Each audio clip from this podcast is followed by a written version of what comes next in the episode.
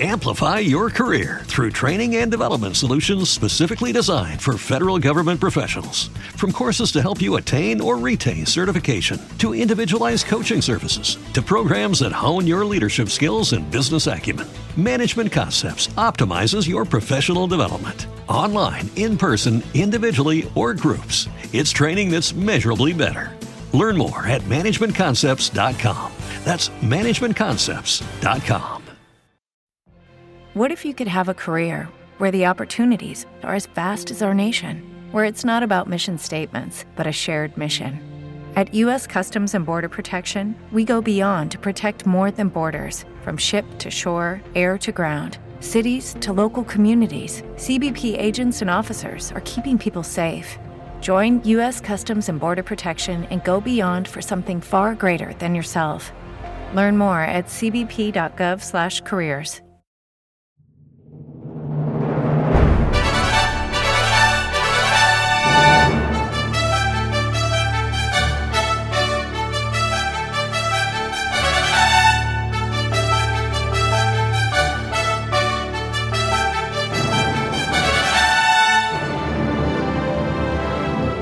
free speech to free minds. You're listening to The David Knight Show.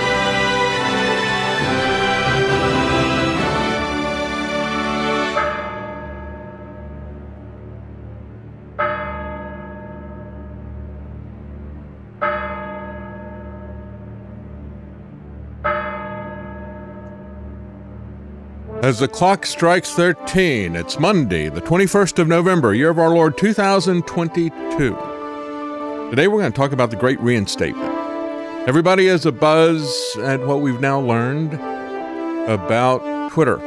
It's as if the free speech issue of the Constitution doesn't even matter anymore, right? And it doesn't. It's been superseded by billionaires and by digital platforms.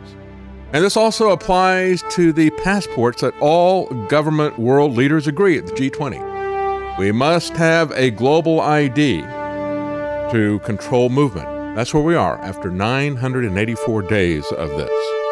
So, we're going to talk about uh, that as well as more absurd nonsense to attribute deaths from the Trump shots to something else. Stay with us, we'll be right back.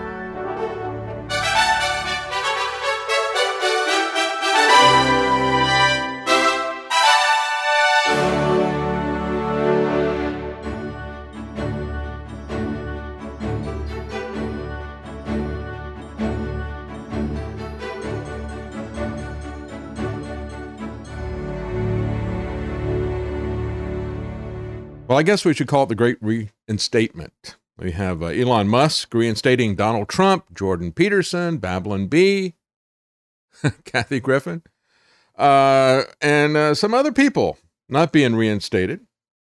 Uh, so, Mr. Free Speech, absolutist Elon Musk, uh, decided that he would have a poll so that he didn't have to take full responsibility for this. Should I bring back Donald Trump? You know, it's interesting. We keep looking for billionaires and politicians to save us, but it turns out uh, that they've got their own agenda, don't they? He put it out uh, Vox Populi, Vox Dei. Uh, the voice of the people is the voice of God.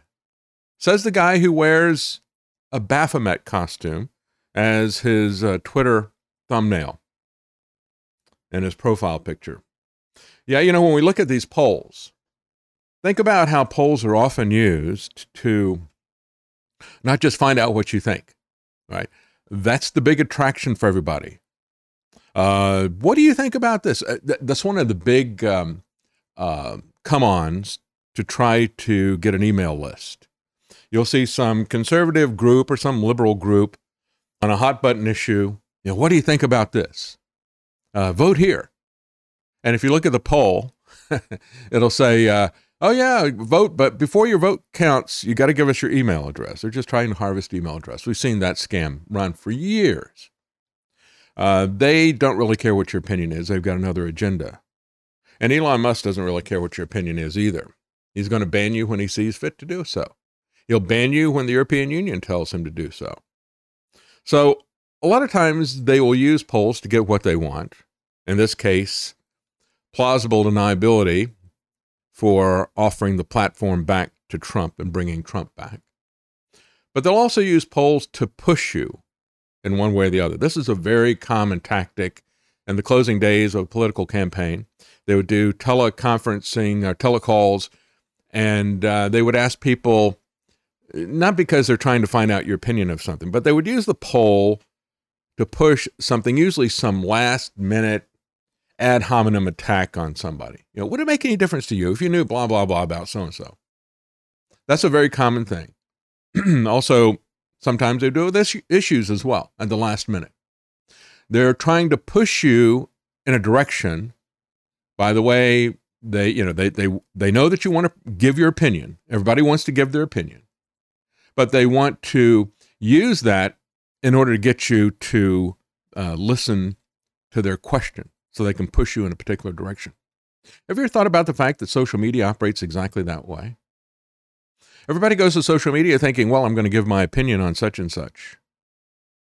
But actually, they don't want your opinion. They're going to shut your opinion down if they disagree with it. And they have the tools to do that. And they're going to continue to use those tools at Twitter, at Facebook, at YouTube, and the rest of these.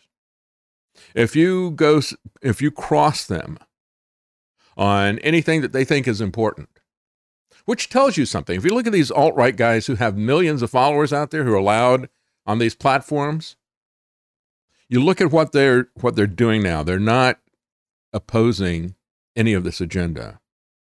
What they're doing is they're just running a business, they're running entertainment. The same way that the people who say, hey, you know, we want your opinion on the push poll and so forth, uh, you're being used in the same way. But of course, social media was always designed that way. Social media was designed to find out what you think, but not in the way that you think they're finding it out. They're not going to find out what you think with an opinion poll. That was the old school way of doing things, and it wasn't good enough. Now, they created social media as part of geospatial intelligence uh, in the late 1990s, as soon as the internet became, um, had the uh, technological tools to make it um, applicable in a large bandwidth. It was always designed as a psychological tool from DARPA, from the Defense Department, from a psychologist that was there, J.C.R. Licklider. It was always set up to be a tool of psychological control, a tool of mind control, because that's what DARPA, the CIA, and the NSA and all these people, they have been absolutely focused on every kind of tactic to control your mind and what you think. Whether you're talking about chemicals, uh, whether you're talking about electronic attachment or you're talking about psychological issues, it's always about controlling the public and what they think. Uh, that's what the CIA has been focused on. And so when it became feasible for the internet to uh, get up to the point where the bandwidth was going to be there, that's when they rolled out uh, their venture capital firms. And so this has been set up to take it to the next level. So that instead of having to give you an opinion poll, they can look at your comments because it's public. Everything you put out there is public and they can scrape it off. And they can gather geospatial intelligence from that. That's what it was designed for. So they don't need your opinion, uh, but they do use polls for that issue. Uh, and we're very eager to participate in that, just like we're eager to participate in social media. Uh, here's what I think. Okay, well, you know, we'll use that for our geospatial intelligence. And it allows them to close the loop on propaganda. That's why things are moving so quickly now. That's why they have had so much success through these 984 days as they uh, are able to fine tune their propaganda. I reported in the summer of 2020 as they were rolling out how they were going to push the vaccine that Trump was developing. Uh, they had a Yale study. It was published on the NIH website, and they talked about uh, a dozen different ways that they were going to manipulate public opinion. Uh, we'll tell people that you have to do it to protect your neighbor. We'll tell people that it's you know a miracle of science, and that uh, we'll use the uh, argument of authority, and all these different things that they would use that we saw them using. And they had already done controlled experiments. And I pointed out at the time, isn't it interesting that even before they even pretended to do any attenuated studies on the physical effects of a vaccine, they'd not even started what they, you know, just a couple of months they claimed they did tests. They'd not even started any of that, but they'd already worked out how they're going to force you to take it, psychologically coerce you to take it. That they did do experiments with. That they did do double blind experiments. Let's bring in a group here and we don't tell them anything. We just offer them an untested vaccine. no thanks. And then we'll have this other group that will tell them this narrative. Here's why you should take it. Uh, you know, how, how are you going to feel if some of your family gets this and dies? It'll all be your fault, right? Let's see how that works and compare that to the control group. And so they scientifically tested it, but social media is the place where they really test their narratives and fine tune them. And so over the weekend, you had uh, Elon Musk and, and so many. it, it was funny to watch the glee from conservatives. Oh, look, Trump is back. Hey, we're all saved now, right? Uh, one billionaire who controls free speech largely on the internet has now offered to uh, let another billionaire politician come on the platform again. Uh, looks like uh, Trump's not interested, though. But Kathy Griffin uh, was brought back. You know, Kathy Griffin was banned for impersonating Musk, but he brought her back. You know, it's just a, a little offering to the left.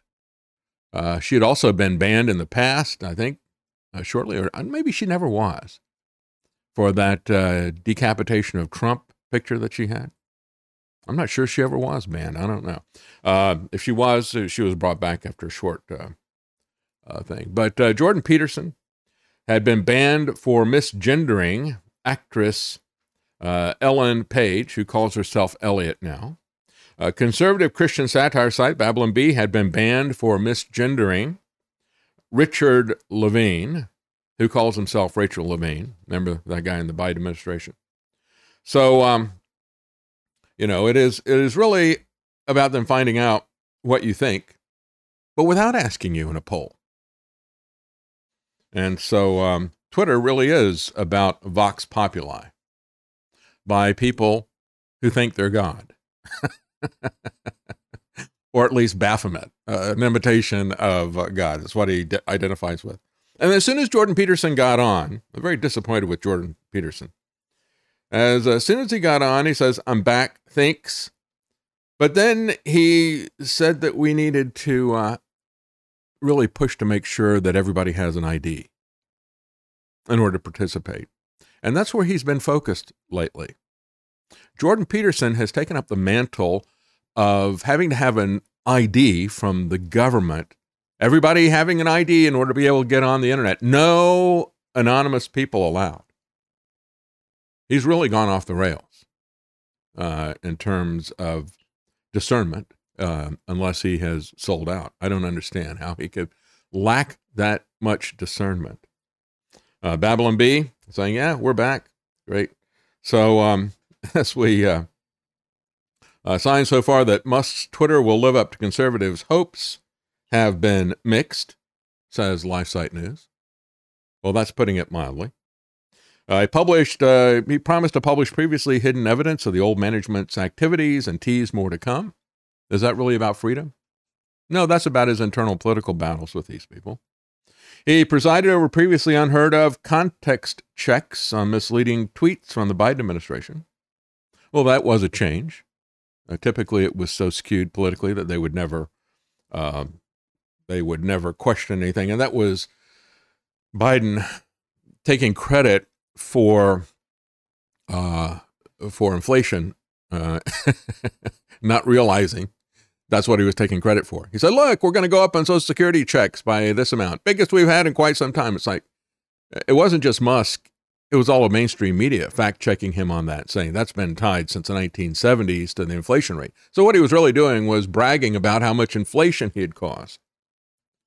On the other hand, Musk has mentioned having met with a number of representatives for left leaning identity groups, including the NAACP, the Anti Defamation League, the Color of Change, and George W. Bush's Presidential Center. He asked them, uh, or met with them, about how Twitter will continue to combat hate and harassment and to enforce its election integrity policies. And he also vouched for the far left head of safety and integrity. That's where they do the censoring. Joel Roth, who has since left the company. So he was trying to use that guy, who should have been summarily dismissed. He was trying to use him for street creds with the left. Don't leave, and the advertiser. Don't leave. See, I got this guy here. Uh, but his reinstatements were more mixed, even um, uh, even though his uh, statement on censorship has become crystal clear as to what this guy is truly about. So, with the uh, Trump poll, it was 52% for reinstatement, 48% against, with about 15 million people uh, jumping into that. And uh, uh, President Trump had this to say when he was asked if he was going to come back. Elon Musk posted a poll uh, that had over 13 million respondents so far asking whether or not you should be reinstated uh, on, on Twitter. Uh, my question to you is what do you think about uh, Elon Musk buying Twitter? And if you are reinstated, will we see you back on Twitter again? Well, I like that he bought it. I've always liked him. I got along with him very well uh, during my days as president, and I got to know him pretty well.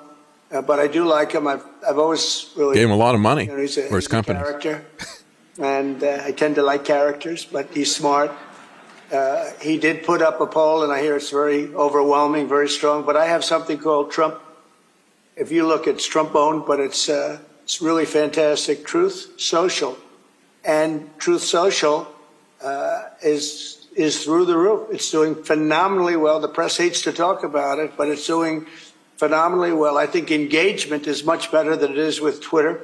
Truth Social has been very, very powerful, very, very strong, and I'll be staying there. But I hear we're getting a big vote to also go back on Twitter.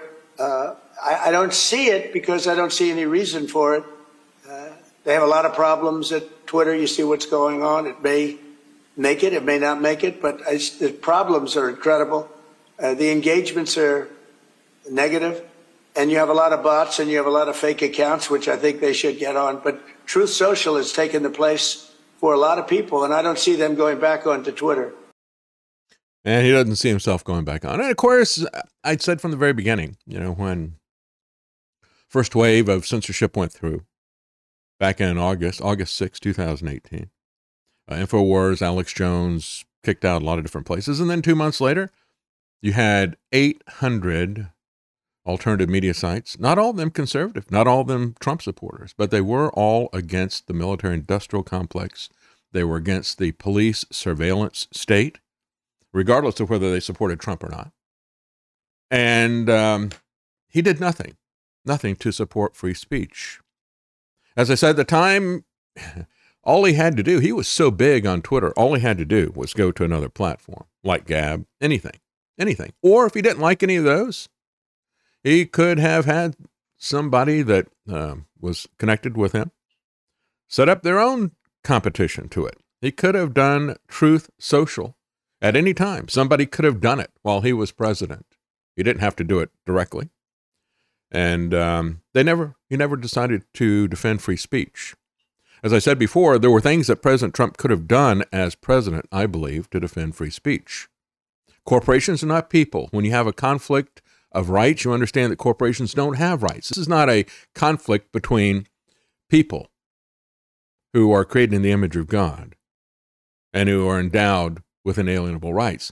It's a competition, competition between corporations who are given privileges and are creatures of the state it's a competition between them and between human beings who are created in the image of God. There is no competition in that. So there were things that he could do as president. But again, his bully pulpit and the fact that he was the elephant in the room at Twitter meant that he could have protected free speech at any given time, but he chose not to do so. He chose not to expend the political capital and he chose not to use his heavyweight position. And so Uh, when you look at what's going to happen here, I, I, don't think he's going to go back. Now he does have that, and uh, he's going to now push that business, even though uh, he was never an advocate of free speech, and I'm not interested in so-called Truth Social because it's just going to be as biased as any of the other platforms, just biased for Trump. If I'm not a Trump cheerleader, uh, I wouldn't do very well in that echo chamber, and I'm sure that the uh, Trump people themselves would ban me there. So then there was another poll. Uh, as uh, somebody said, Are you going to bring back Alex Jones? And Elon Musk said, No. So there was another poll about Alex Jones. Uh, Trump got 15 million votes in it. Uh, Alex's poll got 300,000. And um, it was uh, overwhelming for yes, got 54.5%. No, got 46.5%. One person said uh, for free speech, uh, yes. Uh, but um, for being a terrible human being, no. so I don't know which way that guy voted. Uh, but that's the point. You support free speech even if you disagree with somebody, right? Because then you, if you only support free speech, as we say over and over again, that's a classic thing. If you only support it for people that you agree with, then you don't support free speech. It's just that simple. Uh, so Musk does not support free speech because he's not going to bring back Alex Jones. And there's a list of other people he's not going to bring back either. As um, one person responded, who was uh, son of a couple of people who sued Alex from Sandy Hook, said, Bring him back. He said, By banning him, you only enhance his position with people because it looks like you're afraid of him. And so they're not doing themselves any favor. Actually, it works to Alex's advantage to be banned. Uh, it makes him into a martyr. Uh, so Musk does not support free speech. And um, there was never really any question in my mind uh, that he opposed free speech. I've played for you over and over again how he bowed and scraped to the censors, whether they're corporations or whether they're some of these uh, organizations I just mentioned, whether it is foreign governments or even American politicians. And so Elon Musk restored uh, Trump's Twitter account Amplify your career through training and development solutions specifically designed for federal government professionals. From courses to help you attain or retain certification, to individualized coaching services, to programs that hone your leadership skills and business acumen, Management Concepts optimizes your professional development. Online, in person, individually, or groups, it's training that's measurably better. Learn more at managementconcepts.com. That's managementconcepts.com. Every day, we rise, challenging ourselves to work for what we believe in. At U.S. Border Patrol, protecting our borders is more than a job, it's a calling. Agents answer the call, working together to keep our country and communities safe. If you're ready for a new mission, join U.S. Border Patrol and go beyond. Learn more at cbp.gov/careers and uh, he was attacked by ADL, uh, Anti Defamation League's Jonathan Greenblatt. He replied to that and said, uh, "Stop defaming me." And um, uh, he said, um, uh, as Greenblatt, this is uh, Information Liberation, as Greenblatt responded with outrage and whined that Musk is quote not remotely serious about safeguarding the platform from hate harassment, and misinformation. Musk responded, Hey, stop defaming me.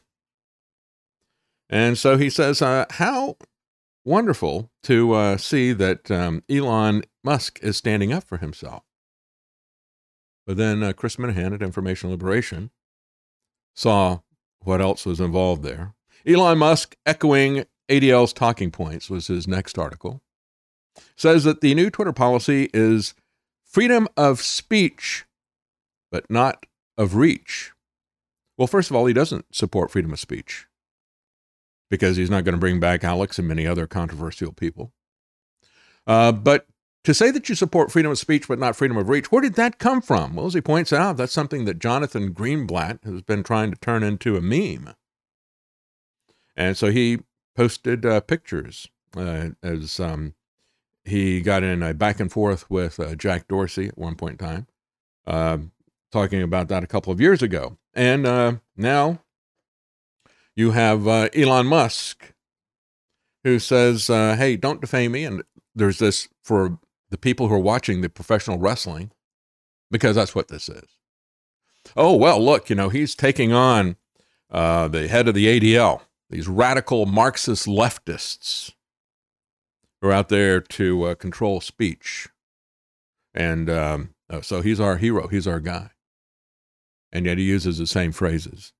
And he does the same thing. You look at what they do, not at what they say.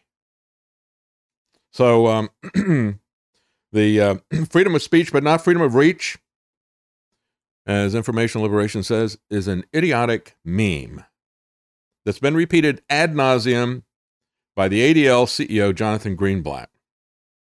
New Twitter policy is freedom of speech, but not freedom of reach now, says Musk. He said, negative, this is what Musk said.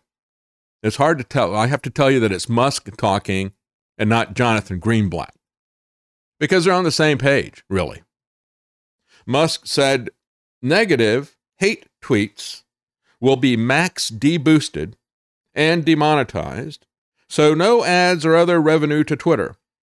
You won't find the tweet. Now, of course, you know, when we're talking, unless you go looking for it, okay? That's how Twitter has been for me for years. That's how Twitter has been for me for the last four plus years. Exactly that. And I'm fed up with it. I really didn't think it was going to change. And uh, we'll continue to uh, broadcast uh, live on there. We'll continue to put up uh, links to videos and podcasts and that type of thing. But uh, I'm not interested in playing there because, again, it is a controlled, gated community. Uh, negative means that you contradict the government or the government experts. Hate means that they hate what you're having to say. It's just that simple. Uh, so he says, uh, we're going to max deboost it and you're going to have to seek it out. I've had people tell me for years, I thought you weren't on Twitter anymore.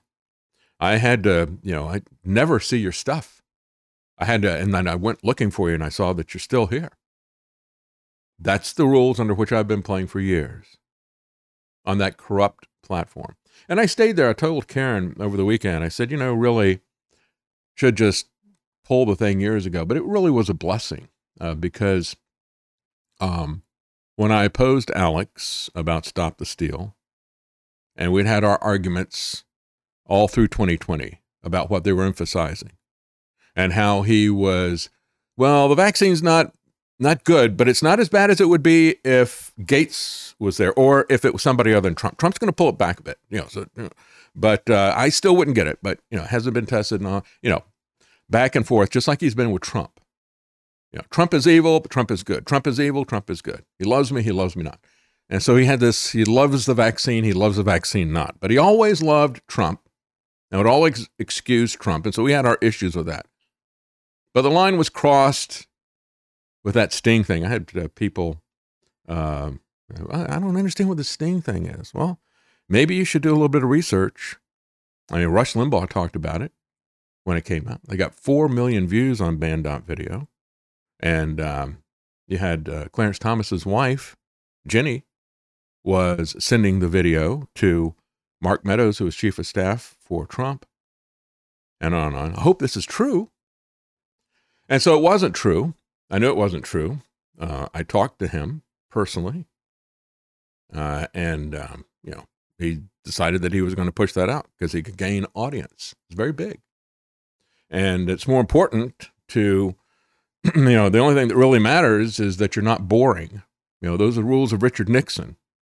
And that's really what Roger Stone believes and what Alex believes. Just don't be boring. You know, you can say anything you want, uh, but just don't be boring. And so Twitter really was a blessing because, you know, it was the only way uh, I was able to get the word out to anybody that you know I had I was no longer there, that I was fired. Alex just wanted me to disappear. He kept control of uh, podcasts that had my name on it, other things like that. And I still have people. I thought you were still at Infowars coming back. But it was because of Twitter that I was able to get out there. But because I was born, uh, because I was uh, banned on Twitter and shadow banned on it, you know, because they they uh, took away my reach on things. You know, that went out there because some other people picked it up, um, and that got a lot of tweets. But other than that, when that first happened, I haven't had any engagement really since uh, 2018. But um, the good thing about that is I don't waste a lot of time on Twitter. And it's now gotten to the point where I just don't even care. And now that this has come out, I'm not going to be there except to post videos. Uh, this applies just to the individual tweet, not to the whole account. That's an absolute lie. They don't just deboost individual tweets. It's all of it. All of it. Jonathan Greenblatt had a meeting with Musk immediately after his takeover of Twitter, and now Musk is repeating freedom of speech, but not freedom of reach. But you're supposed to believe that they're enemies. Yeah, it's the uh, professional wrestling, the shadow boxing stuff that's going on. Look, I've seen this type of thing talked about for the longest time. When I was working with the LP, as uh, trying to get in on the ballot, trying to then get onto the debate, we heard that as well. Well, we're not interested in covering what you have to say. I mean, we had some pretty interesting things to say. Eh, you would think that um, since most of the media, as we have seen, they like to put sensational stuff out there. Well, we had some really sensational policies uh, when it came to prohibition, you know, war on drugs, and a lot of other things. We had a lot of stuff that was very, very uh, sensational. And you would think that somebody in the press would want to cover it. They typically didn't. And they didn't want to have a third party in the debates. So it's like, yeah, you went through all these extra things to get on the ballot, but we're not going to give you the reach of being on a debate because we don't want to hear what you have to say. I've seen that. And I've seen the beard of them saying, well, you know, this is a private organization that's running these debates. Uh, we now have the North Carolina Association of Journalists and or whatever it was, newspapers or whatever they were. But you know, it's the North Carolina Association of uh, Mainstream Media. That's not what the title was. But we're running the debates, and we're not interested in having any different opinions. We're not interested in talking about any other topics other than the ones that we talk about each election and having the same two sides represented by the Democrats and Republicans. So I've seen that, and I've seen the excuse that, well, you know, this is a private organization, so we're not going to. And that's what they did you know, the uh, Presidential Debate Commission is a so called private organization, and they get to choose what the rules are to include people, and they make sure that they will never include another third party candidate like Ross Perot ever again. Never again. They don't ever want to have that happen again. So they created, instead of League of Women Voters running this, they created a private corporation that runs the debates and just like Twitter, they say this private corporation is going to decide who is on because they'll set up the rules. And it's like, oh, they're just obeying the rules that they set up. I mean, how that's so objective, isn't it? Well, no, look at the rules. The rules are specifically crafted to exclude anybody but the Republicans or Democrats. Uh, I've seen this, as a matter of fact, not just in the debates and third parties and things. I've seen this at the Republican and Democrat conventions for president. Uh, have you ever noticed? I've reported on it many times. If you go to the RNC presidential convention or you go to the DNC convention, and people who disagree are not allowed to stand on the corner and disagree. You get arrested if you do that. They only permit opposing speech. This has been the situation for a very long time, even before we had all this stuff with social media. But this is exactly what they're doing on social media as well. You are allowed, if you go to the Republican or the Democrat, they both operate the same way. Presidential big conventions that they have, presidential years, you're allowed to go there and speak against them in protest.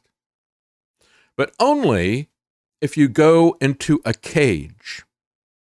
into a cage, and the cage will be several blocks away from the convention center so that nobody sees you or hears you.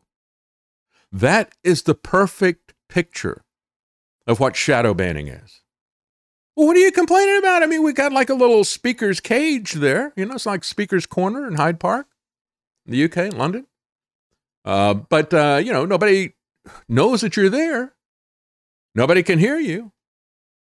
Yeah, if a tree falls in the woods uh, and nobody hears it, does it actually make any noise? Well, yes, it does. But if you're put in a cage blocks away from the convention and nobody hears you, did you make any noise? No, you didn't. And that's exactly what they do. I, you know that the government is running the social media corporations because they use exactly the same beards. Well, it's being done by a private organization, just like the debates. Oh, well, you know, you can talk all you want to, and here's a special cage for you to do it blocks away.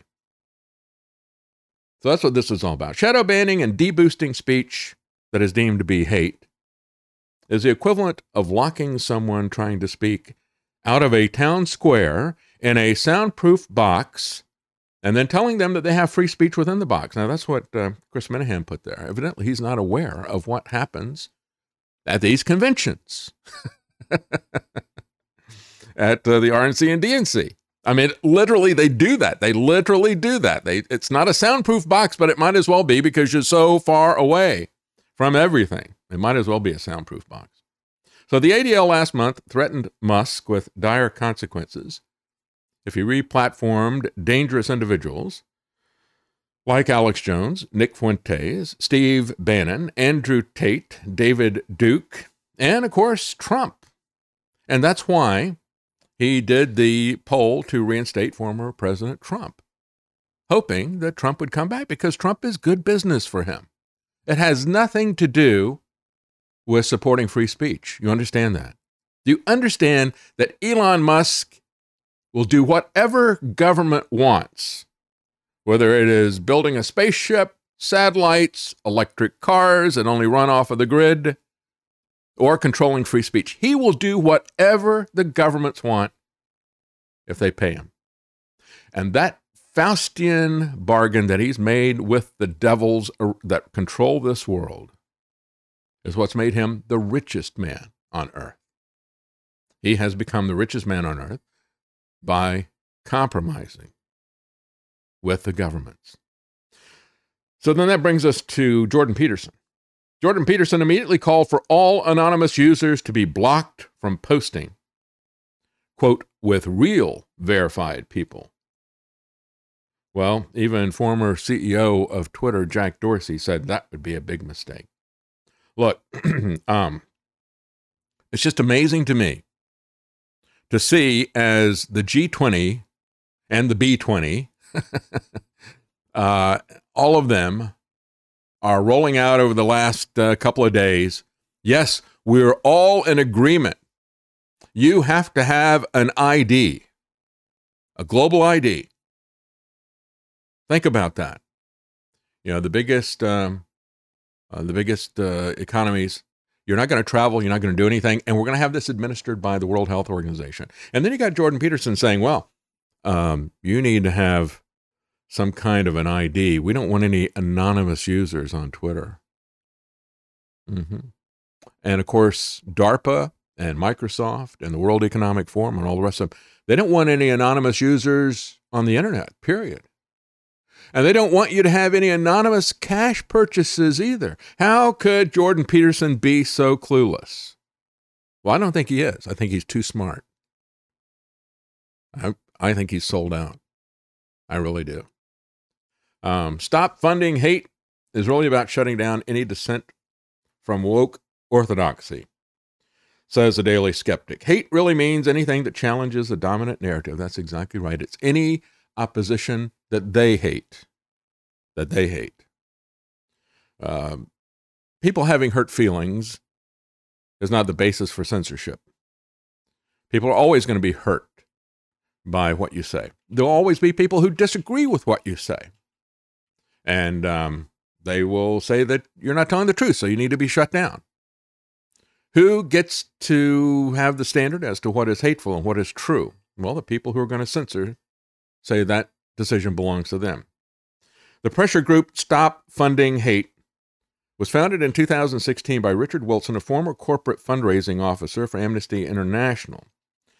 Their tactic is to try to stop advertisers uh, from uh, advertising in newspapers uh, and um, uh, yeah, stop funding, stop funding. Period. Just hate.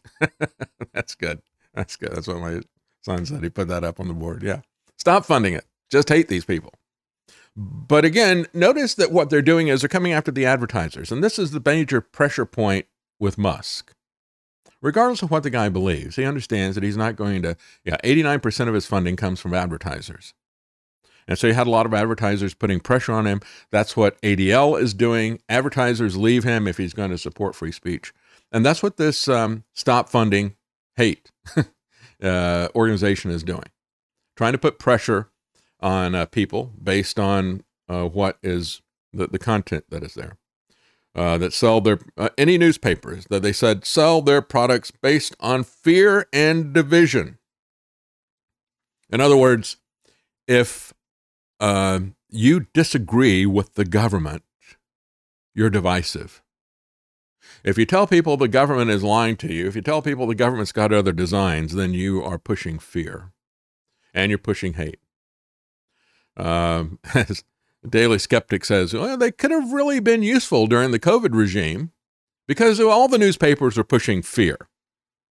Uh, but strangely, they fell silent as the media consistently pushed fear and division. Stay away from these people, you know. Uh, let's isolate these people who don't have masks, who don't have uh, vaccines. So the first big target for Stop Funding Hate was the Daily Mail. A promotional series of free Lego toys was halted when Stop Funding Hate kicked up a stink with Lego for giving money to a newspaper that allegedly demonized immigrants. So they uh, came after Lego because Lego had um, paid for advertising on a newspaper, but they didn't agree with what the newspaper was saying about immigration. So they put pressure on Lego, and they got Lego to stop running any ads on that newspaper. Uh, the, their power is undeniable. As this person uh, wrote the article for Daily Skeptic, is out of the UK. They said, uh, just watch, excuse me, just watch GB News, and you'll see that they're constantly advertising for people to advertise with them. Because even though they've got uh, a large and growing base of people, and this is where you'll see Nigel Farage and Mark Steyn They've got a, a uh, growing base of people who want to get uh, another opinion uh, that isn't just the sanitized government narrative. And so it's growing, but people are afraid to advertise with them. He said they struggle to get any companies to advertise despite growing audience figures. Recently, my employer, Workers of England Union, bought some slots for a recruitment drive because it was surprisingly cheap for primetime shows with Nigel Farage and Mark Steyn. Soon after the advertisements appeared, General Secretary Stephen Morris was contacted by a volunteer, quote unquote, from Stop Funding Hate. The message appears to be a template, apart from the opening Gen Z pleasantry that will make you cringe. It says, Hello, wonderful, helpful union people. That's the opening there. We're letting people know that when they're adverts appear on GB News. Uh, in most cases, the adverts appear because they are part of a package with Sky, and companies don't even know that they're being shown there. This channel has given out dangerous misinformation on COVID 19 and on climate change. You see? They gave out dangerous misinformation about our two precious MacGuffins. The two lies on which they are going to, hopefully for them, uh, not for us, hopefully, but what they hope they're going to use to reset the world and enslave us all. The COVID 19 MacGuffin and the climate MacGuffin. So he says uh, that this channel recently mocked a meteorologist who warned about the heat wave, saying we should just enjoy the sunshine. It has deeply unpleasant anti transgender and anti migrant campaigns. I believe this is not a good place for advertising your important services. So forth. Said, well, we didn't respond to him. Figure why waste the time? Uh, but um, we'll talk a little bit more about where this is on free speech in just a moment. I'm going to take a quick break. Uh, before we go, I want to thank Conservative Thinker. Thank you very much for the tip. I just wanted to welcome back Wolfman Jack to the Rokfin chat. Well, good. Welcome back, Wolfman.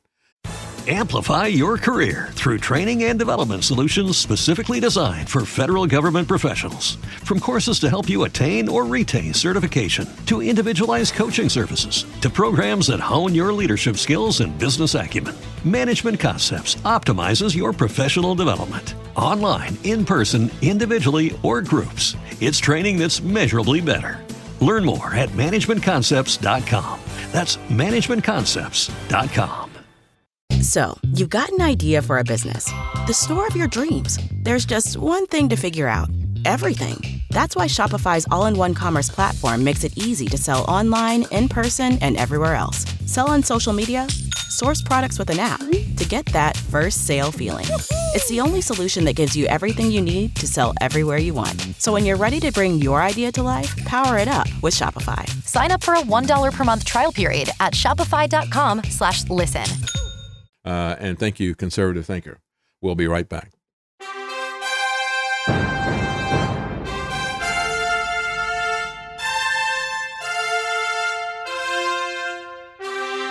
The Common Man. They created Common Core to dumb down our children. They created Common Pass to track and control us. Their Commons Project to make sure the commoners own nothing and the communist future. They see the common man as simple, unsophisticated, ordinary. But each of us has worth and dignity created in the image of God. That is what we have in common. That is what they want to take away. Their most powerful weapons are isolation, deception, intimidation. They desire to know everything about us while they hide everything from us. It's time to turn that around and expose what they want to hide. Please share the information and links you'll find at thedavidknightshow.com. Thank you for listening. Thank you for sharing.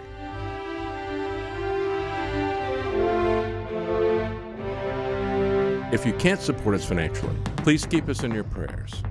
TheDavidKnightShow.com.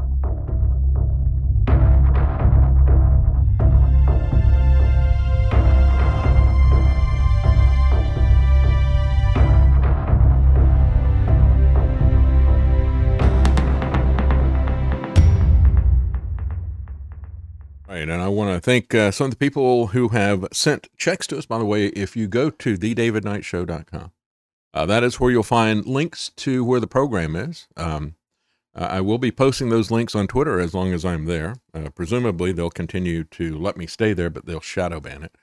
Uh, but um, uh, you'll find links to uh, where we are on Gab. Uh, if we add some other social media, that'll also be there. But most importantly, you'll find uh, links to various um, podcast hosts where you can download the podcast.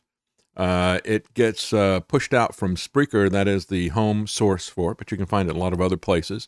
Uh, so if you're having trouble finding it, and that's the other thing that I've I've noticed, it is difficult to find uh, if you search for it on iTunes or something like that.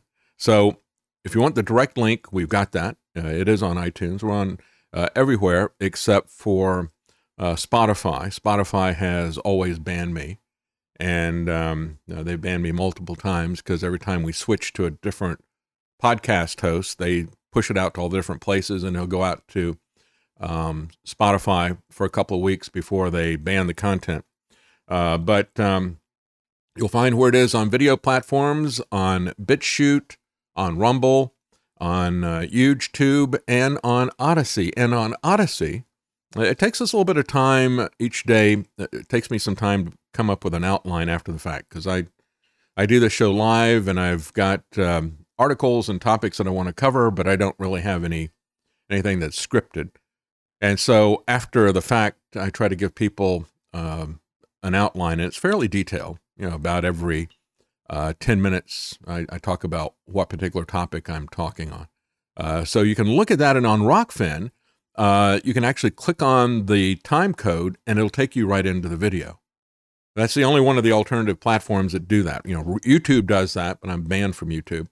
Um, but um, on Odysee, uh, you can look at the outline in the description and it'll take you right to that spot. That outline is also on the podcast, but of course, I don't think it takes you to that point. But if you're listening to it, you can uh, fast forward to that.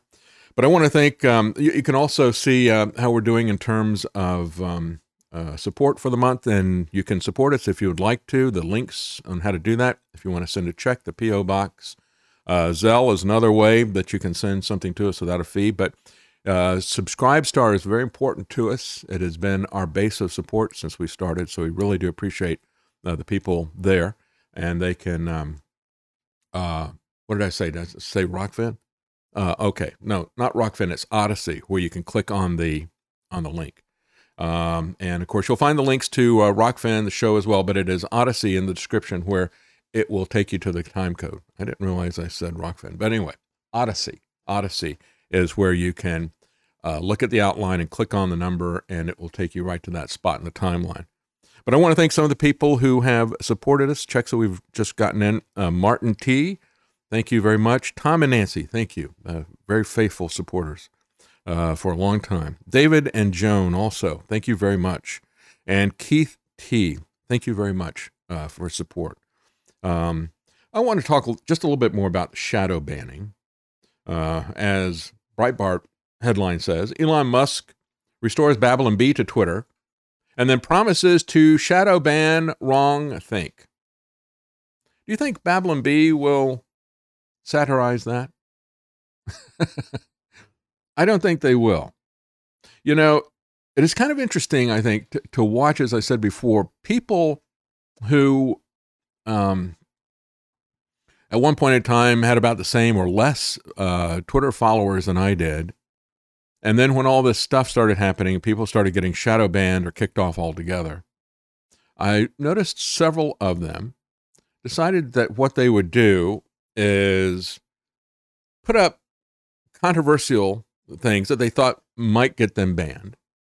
They would put them up as, you know, they'd put up the meme that somebody else did, or they'd put up a clip that somebody else did, or whatever. And uh, then they would just uh, say, well, look at this. Or they'd say, what do you think about this? Or? They would not give their opinion. Now, as I said before, um, they want to see what your opinion is. And, um, you know, so from that standpoint, that's fine. You know, tell people your opinion. I'm all, I'm, I'm not about trying to hide anything. Uh, but I got to say that if you if your business is to report the news and to analyze the news, it seems to me like rather pointless to do that. What is to be gained if you're going to say, well, you know, I'm not going to actually come out and say what I think about this. I'm going to just throw this up and see what other people think about it. And they got more engagement doing that. It really worked for them. And, uh, you know, now they got 300,000 or more followers. So what? What's the point? They're still afraid to talk. They're still afraid to tell people the truth. They're still afraid to analyze what's going on out there. I don't see any point in that. That's why I'm not interested in uh, being on Twitter because Twitter really is pointless. Twitter has long been criticized for shadow banning accounts, writes uh, Breitbart. Shadow banning means that Twitter limits the reach of these accounts. Tweets from the affected account not appearing on people who follow them doesn't appear on their timeline. It's like being deleted or hidden and the visibility of the account negatively affected. So it's, um, you know, one of these deceptive things to make you think that you're there, but you're not there. And I'm just not going to waste my time on it. Uh, so, um, as he said, uh, Max deboosted and demonetized if we don't like what you're saying. They said this is exactly how shadow banning has always worked in the past. In other words, there's absolutely no difference, really, if you look at uh, what Musk is saying he's going to do, bragging about it. Now, German public TV compares Elon Musk to Goebbels. Well, they did that in order to attack him, to call him a Nazi. But we have to understand that Goebbels was not even the first one to push out effective propaganda. Edward Bernays did it for Woodrow Wilson when Woodrow Wilson wanted to get us involved in World War One. And you had other people like uh, William Randolph Hearst, you know, putting out, yeah, I can get you a war. Where do you want the war? Right? Even before that. Uh, Edward Bernays went on to Madison Avenue. He's very successful doing that because it was always about propaganda. That was what he was an expert in. And so Goebbels uh, got there well after Edward Bernays and Hearst. Uh, but um, the uh, the German newspaper said, put out a tweet. Thanks to Elon Musk, you're allowed to say anything again on Twitter. Total freedom of speech. And then the caption. It was all looked. Uh, it all invoked uh, Nazi era propaganda look and a color scheme and all the rest of this. There in the caption it says, "Do you want total tweet?" And that was a reference to Goebbels' 1943 speech, where he asked the people if they want total war. And the crowd that was there leapt to their feet, shouting, Yes, yes, raising their arms, Sieg Heil, Sieg Heil, that type of thing. And so they're accusing him of being a Nazi. Well, uh, as um, Zero Hedge points out, leaving aside the extreme mental contortionism required to associate freedom of speech with Nazi Germany, this is what they're saying. They're saying that if you support freedom of speech, you're the Nazi. Inside out and upside down. That's everything that we've got right now. Everything. Yeah. Uh, up is down. uh, good is evil. All the rest of the stuff. And, you know, free speech is Nazi. So leaving the uh, extreme mental contortionism required to associate freedom of speech with Nazi Germany, if ever there was a don't throw stones in a glass house moment, this was it. For as it so happens, during the Second World War, the founding director of this paper, ZDF, Karl Holzamer, himself served in one of the propaganda units that none other than Goebbels' Ministry of Propaganda embedded with different divisions of the German military. How often have we seen this kind of projection? Right? So here's a German newspaper. The founder worked for Goebbels. The founder worked for Goebbels and propaganda. He was in the propaganda unit of the Luftwaffe. Online lexicon of der Wehrmacht cites Goebbels himself, who explained that uh, their propaganda troops ensure the coordination between propaganda warfare and armed warfare in the theater of operations. But we frequently see this. You know, you go back to the Russian collusion lie sold by Hillary Clinton, right? Well, part of that was misdirection. Part of that was a red herring, as um, yeah, Julian Assange uh, exposed her emails. It became all about, or whoever released the stuff, you know, to Julian Assange, uh, Seth Rich or whatever. You know, the FBI wants to keep that stuff secret for decades now. Nothing to see there, of course. But um, that stuff was released. And to keep people from looking at the content, Hillary Clinton made it about, well, who released it? Don't look at the content, look at who released it. And then she projected this whole Russian collusion thing when they were, in fact, colluding with Ukraine. So, this kind of projection that you see being done by the German newspaper that was founded by a guy who was a propagandist for Goebbels, calling Musk Goebbels because Musk made some statements about free speech. And again, I don't believe that Musk is going to support free speech. It's absolutely astounding. Germany has been leading the global push for online censorship in recent years, notably in the name of combating misinformation. It's ironic that one of the explicit tasks of the propaganda troops, in which ZDF's founder, Holzamer, served, was precisely to spread misinformation. They said um, war reporting is to combat propaganda, combating enemy propaganda, camouflaging German forces' own operations by using targeted misinformation. How many times have we seen that? Now we have uh, Walter Block of the Mises Institute uh, had this headline talking about, uh, you know, a lot of people were talking about the fact that Alex Jones is not going to be brought back. So Walter Block said uh, Alex Jones is innocent. Well, actually, no. You know, nobody, in any trial, you are never found innocent. You're found not guilty. Uh, there's a legal difference, there's a moral difference in it as well. There's no one who's good, uh, there's no one who is righteous, and there's no one who is innocent. Uh, but he is um, uh, what what Brock is Block is saying is that he's not guilty. The problem is that Alex didn't defend himself, and he didn't defend the Second Amendment. That's the real issue. What Block is saying is that if we're going to prosecute and persecute people for hurting somebody's feelings, right? and this is where this all happens. This is a hate crime. This is has been rolling out for quite some time. When they started this whole thing of hate crime, it's like, wait a minute, wait a minute. Why are you bringing that in? Because now you've got people in here judging somebody's motivations. Let's say you got uh, you got a couple of um, uh, like that case that was in Wyoming. There's a couple of uh, homosexual guys that were, um, you know, murdered, and so murder itself is a crime, uh, and it is one of the most heinous crimes under our law. So therefore, that ought to be sufficient. And if you want to bring in hate, that might be part of the prosecution's case in terms of arguing motive in terms of proving their case that these people did the crime.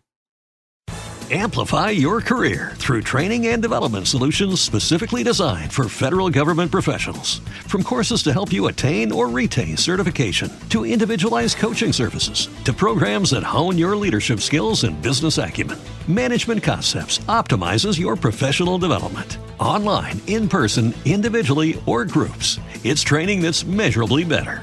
Learn more at managementconcepts.com. That's managementconcepts.com. Without the ones like you, who work tirelessly to keep things running, everything would suddenly stop.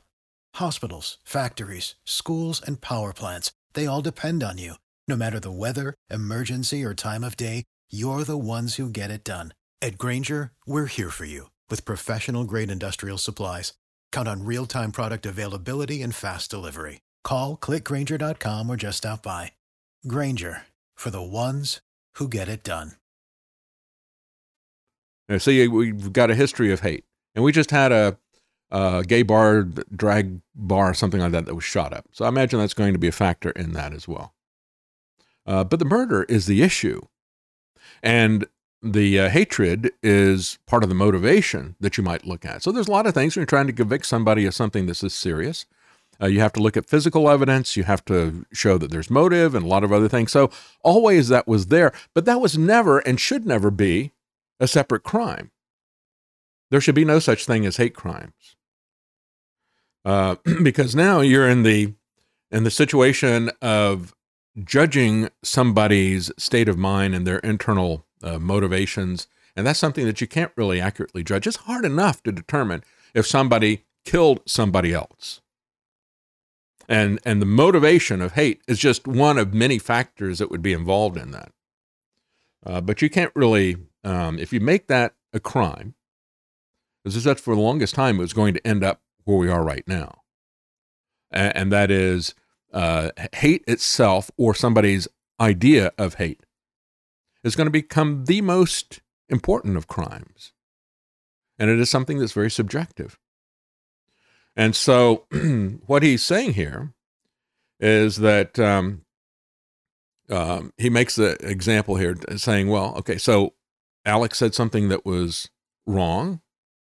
Well, so what? He says, I could say that Martin Luther King was a guard with the New York Knicks of the National Basketball Association, also a member of the Ku Klux Klan. I could say that Martin Luther King Jr. was a member of the Ku Klux Klan. I could say that Woody Allen won an Olympic gold medal in boxing in the heavyweight division. And he goes on with all these different absurd things. He goes, um, is is that something that uh, somebody should be punished for, or is it something that we dispute factually? So the appropriate response to something that is not true is to challenge it and to disprove it. But we don't do that. Instead, the government says it's not true, and we will punish that because the government says so. And if somebody says that their feelings are hurt, oh, now it really becomes a big issue. Um, so, you know, the problem is that Alex chose not to defend himself, and he chose not to uh, defend free speech. I know that his legal counsel, we complied with all the discovery and all the rest of this stuff. Do you remember the Perry Mason moment? Say, I knew from the inside that that was not, that he wasn't going to do it. He was bragging uh, to everybody that he wasn't going to do it, just like he's bragging to uh, his followers now that he's, you know, going to appeal this and drag this out forever. And that's what he was saying. That was his strategy. I'm going to appeal it. I'm going to drag it out forever. And implied in that was he was going to stash his money in various other places. And so he did not comply with it. It was shown in court when they accidentally sent information that he had not complied with it. So the whole idea that this was a witch hunt, that they didn't give him a chance in court, that is not true either, you see. Uh, it was shown. It was a very embarrassing moment, but it was uh, for him, but it was shown. It was a Perry Mason moment, as he pointed out. Uh, so, going back to Walter Block, he says if hurt feelings justify punitive payments, then every movie or book reviewer who wrote critically of the of a subject is in trouble. He says um, if you cast aspersions on a team because they're doing poorly in spite of having a good talent on the team, well, their feelings are going to be hurt, and it's actually going to perhaps affect uh, their future contracts. He says it's just plain silly to think it's justified to compel anyone to pay anyone else damages whenever the former hurts the feelings of the latter. Yet, what else is it that Alex Jones has done other than denying a sad fact of history to the consternation of a group of folks? That's why he should have defended it. But he says, suppose I was to deny that any mass shootings ending in murder ever took place in the entire history of the U.S. And as a matter of fact, we've uh, had swarms of people who have done exactly that. Uh, that would not exactly make me very popular in many European countries and in Canada as well. To deny or to deprecate the severity of the Holocaust will earn you a spell in jail. Many people, not only of the Jewish faith, take great umbrage at such goings on. As a Jew, he says, this is Walter uh, Block, I can attest that many of my ancestors fell victim to these Nazi deprivations, depredations. Uh, these deniers are hurtful to many, but should any of them be made to pay compensation to those who are offended, let alone be sent to prison? You know, Noam Chomsky, one of his uh, finest moments, I think, was the fact that he said, Look, I'm Jewish. I find this offensive. I don't agree with it. I think it's absolutely false, but the appropriate response is not to jail people who deny the Holocaust, but to engage them in debate. And that's exactly the way anything ought to be done. But of course, these people don't want candidates in debates either, right? They don't want debates. They want their narrative pushed out there. And they will always come in with something that you would might be sympathetic with. And so kudos to Walter Block for saying, you know, even opinions that I don't agree with, I think ought to be out there because that's what really free speech is about. Uh, if so, what would be the legal basis of justification for any such penalty? Hurt feelings, simply will not suffice. Well, he's exactly right. The um, Swedish parliament, however, has now approved constitutional amendment limiting freedom of the press. This is where we are right now. We are on a rapid path. This is why this is so important. How did they get away with what they pulled on us in 2020 with a pandemic? And how are they going to get away with the rest of the stuff that they're doing and bringing it back and leaving all this stuff in? Well, it's because they shut down freedom of the press and free speech of the people. Those are two separate things. If you're going to shut down the free speech of the people on these de facto public squares like Twitter, uh, you're going to wind up with this. And so it's no surprise, really, when you look at the fact that it's Sweden that is doing this. Uh, Sweden They're, they did an amendment to their constitution. You know, we have an amendment to our constitution to support free speech. Well, the Swedish socialists have decided that they'll go hard in the other direction.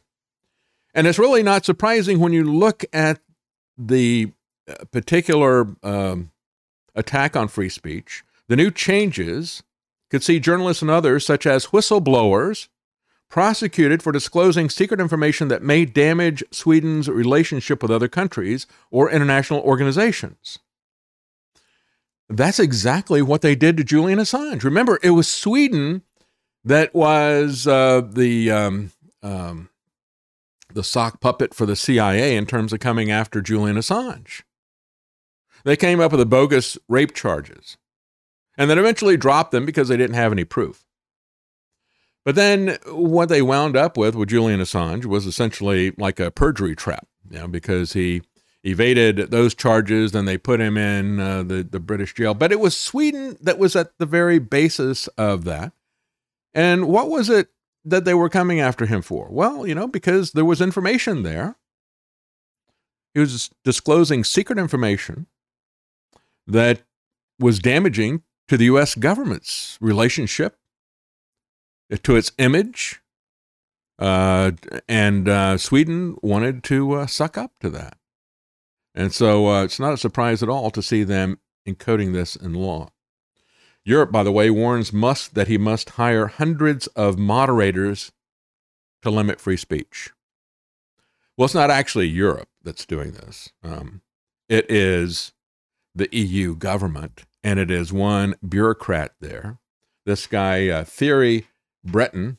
I've played this clip before. As soon as Musk said he was going to buy Twitter, this EU bureaucrat in charge of censorship flew to Austin, and then this happened.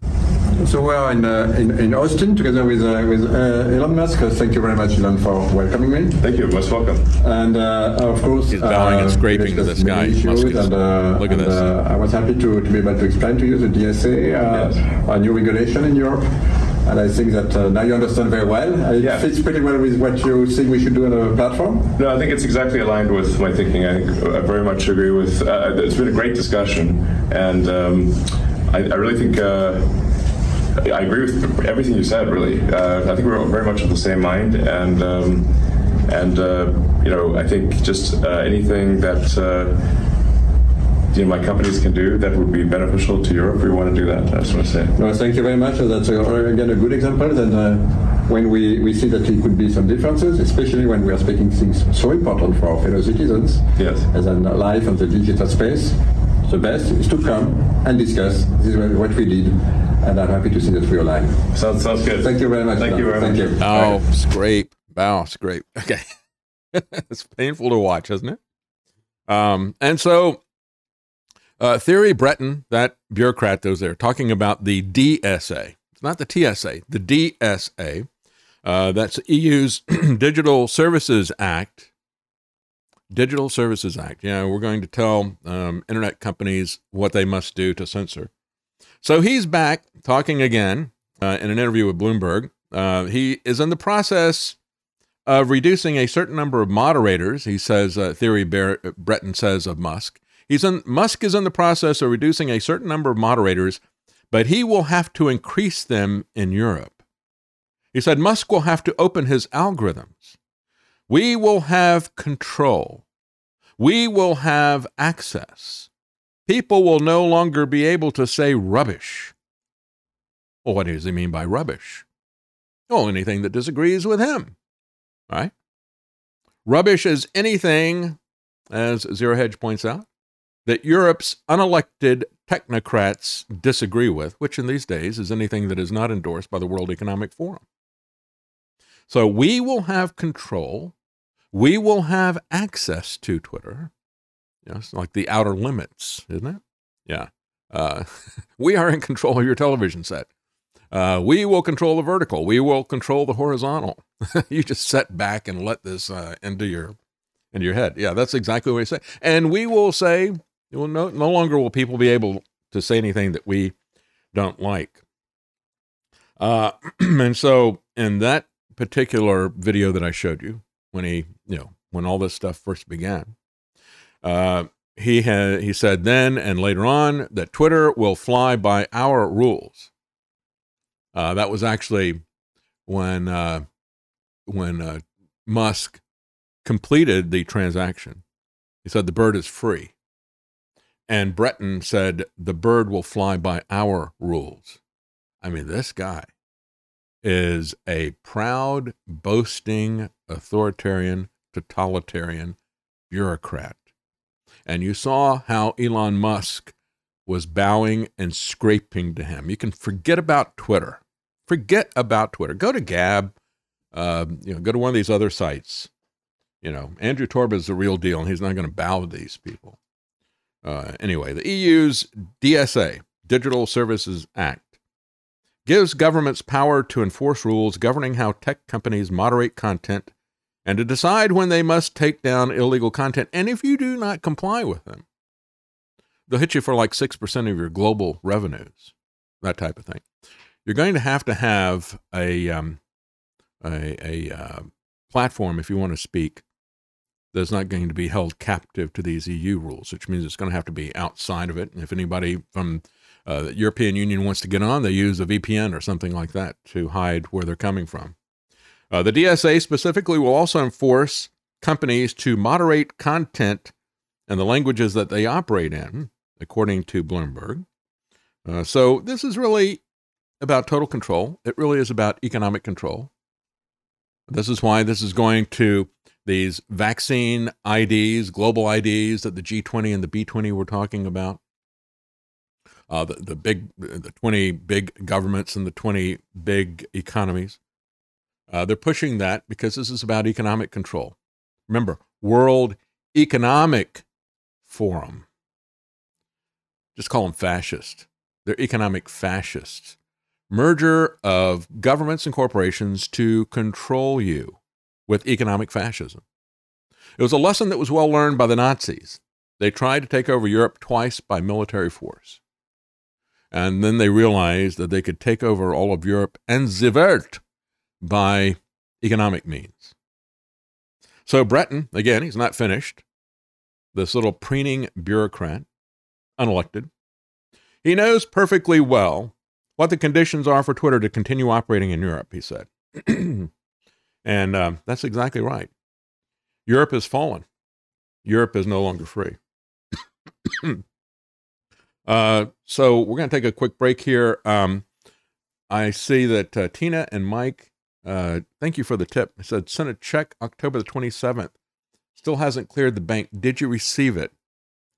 I think um, it's on the list here. Um, and I did not mention your name yet. Let me mention some of the other people on this list here. Uh, Mary Ellen M., Michael and Sharon M., uh, Michael and Tina G., and Keith T. Now, I don't know if that somehow got separated. I know that Karen is on her way to the bank as we speak. So if you don't see it clearing soon, let us know. I apologize for the delay.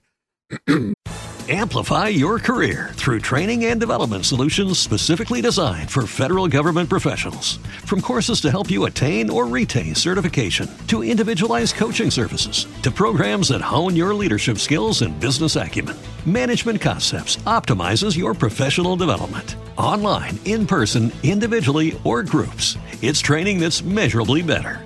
Learn more at managementconcepts.com. That's managementconcepts.com. With lucky landslots, you can get lucky just about anywhere. Dearly beloved, we are gathered here today to. Has anyone seen the bride and groom? Sorry, sorry, we're here. We were getting lucky in the limo and we lost track of time. No, Lucky Land Casino, with cash prizes that add up quicker than a guest registry. In that case, I pronounce you lucky. Play for free at LuckyLandSlots.com. Daily bonuses are waiting. No purchase necessary. Void were prohibited by law. 18 plus. Terms and conditions apply. See website for details. I'm going to take a quick break, uh, clear my throat, and we'll be right back. Stay with us.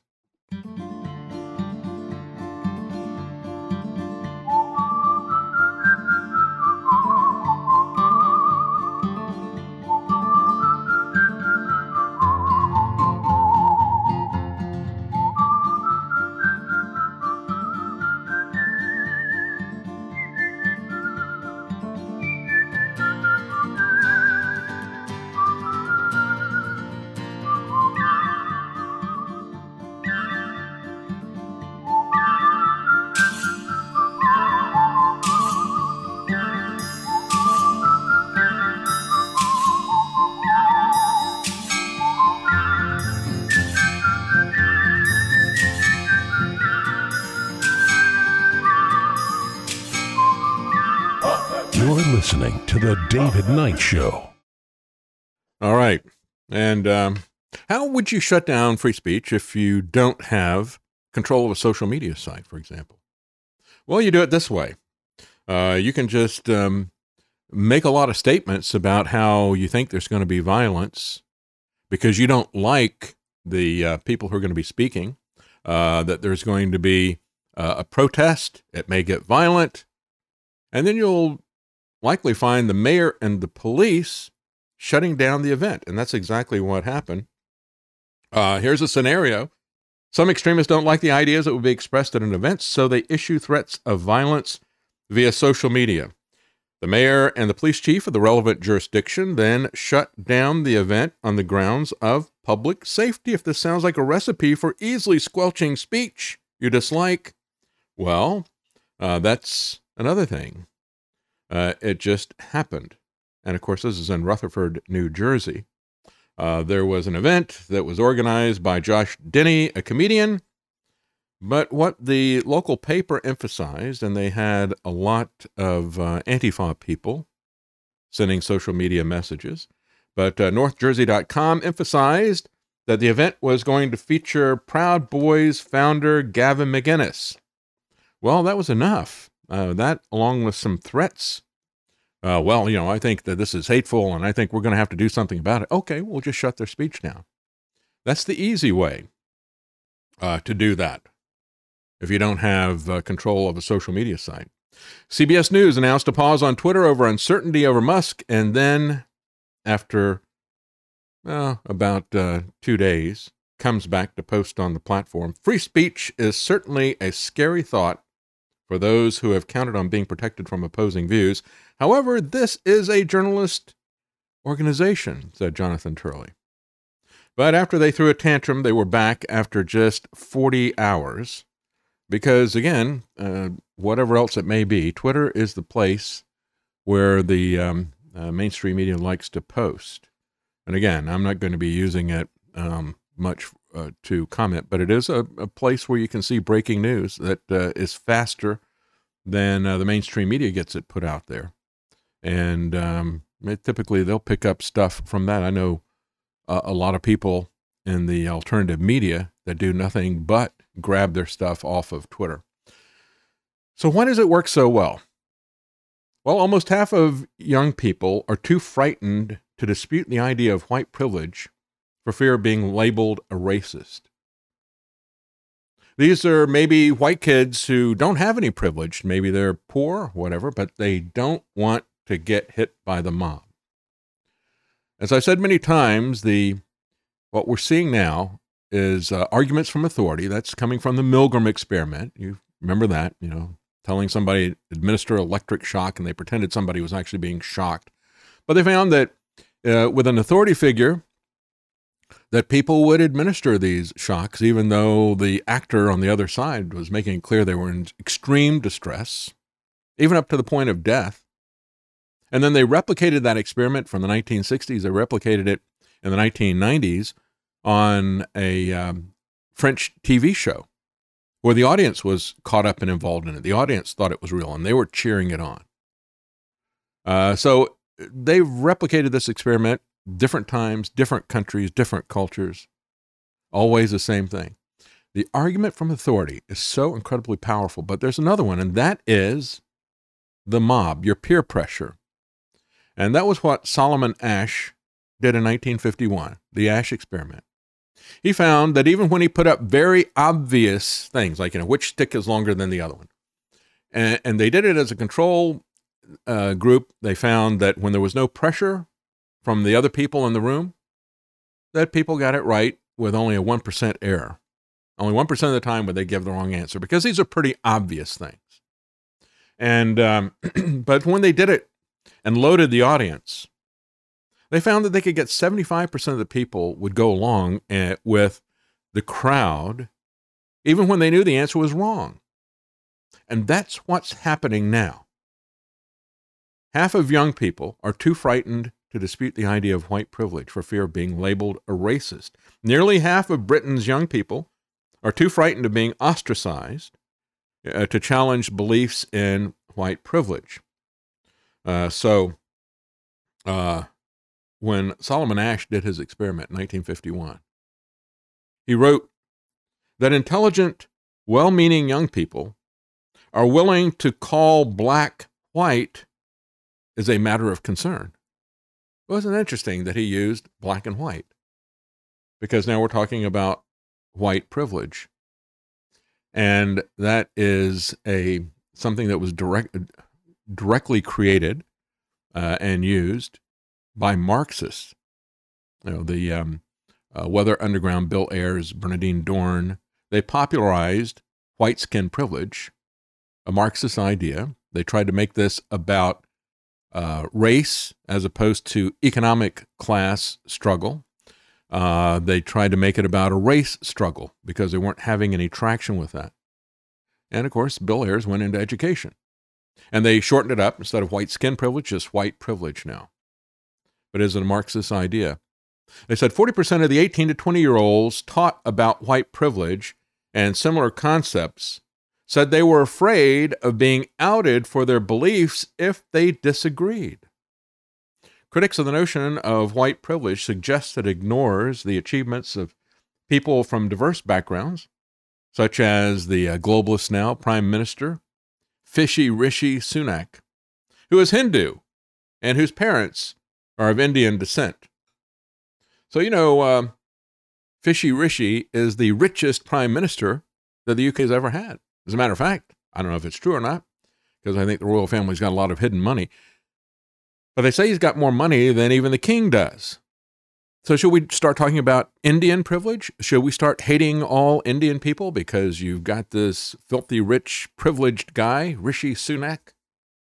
No, he's got rich privilege, right?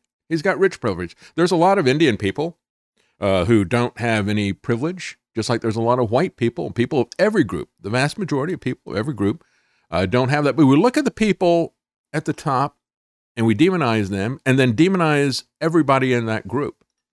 We see this happening with every ethnic group over and over again, but now it really has focused on white privilege.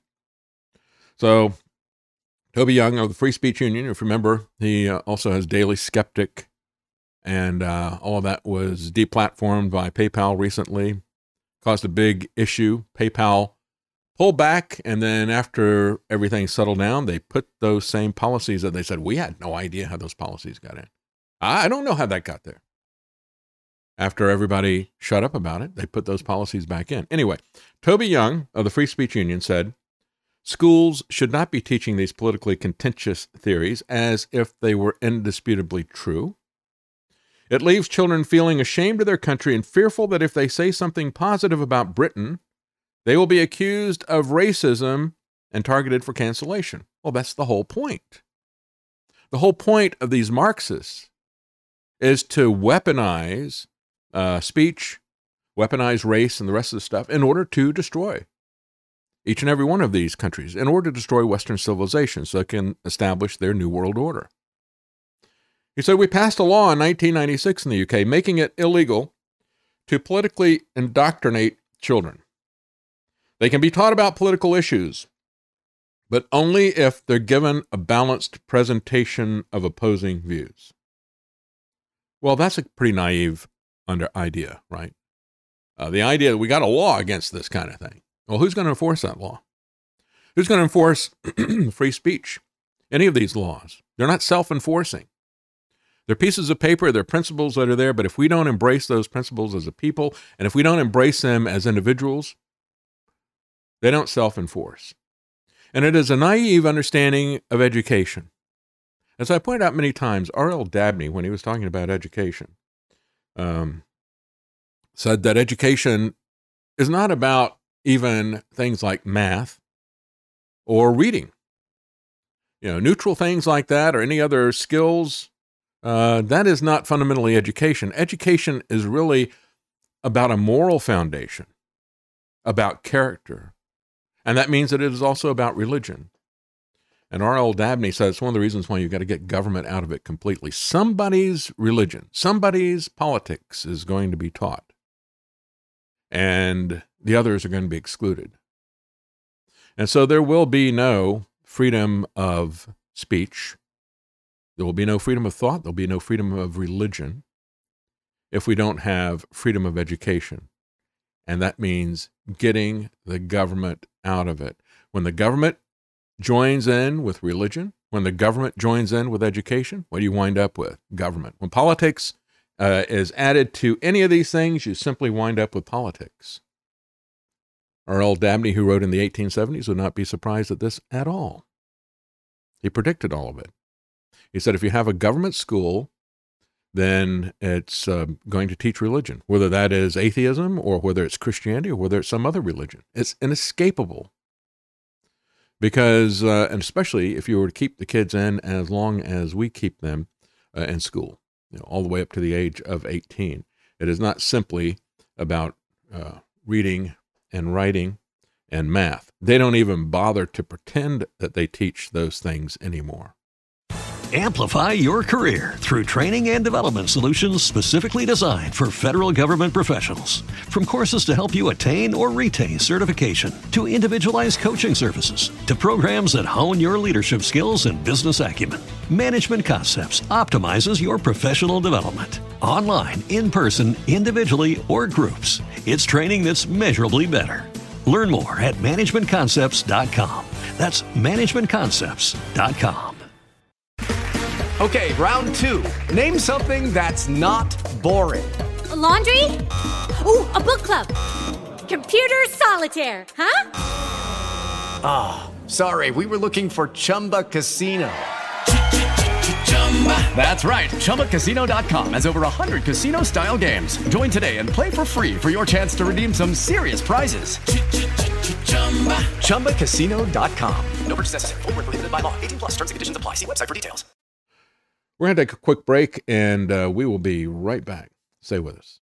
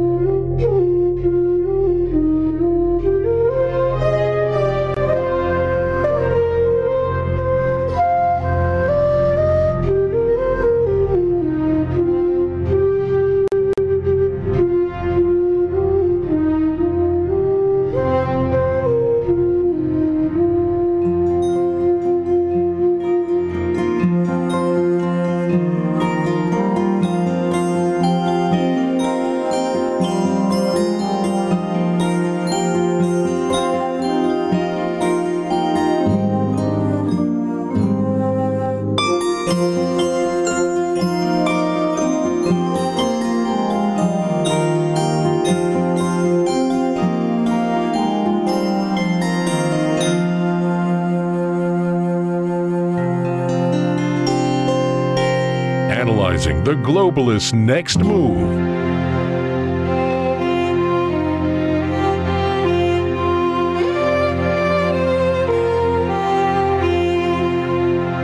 And now, the David Knight Show.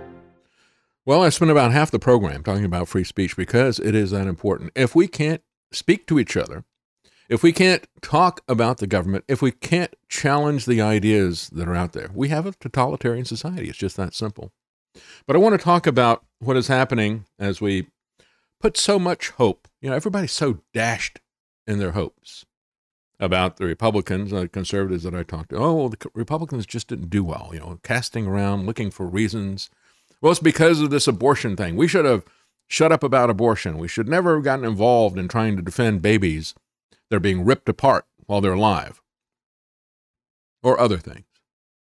And so, right after this election happens, we see that people like uh, Governor DeWine in Ohio immediately stabs his supporters in the back over gun control.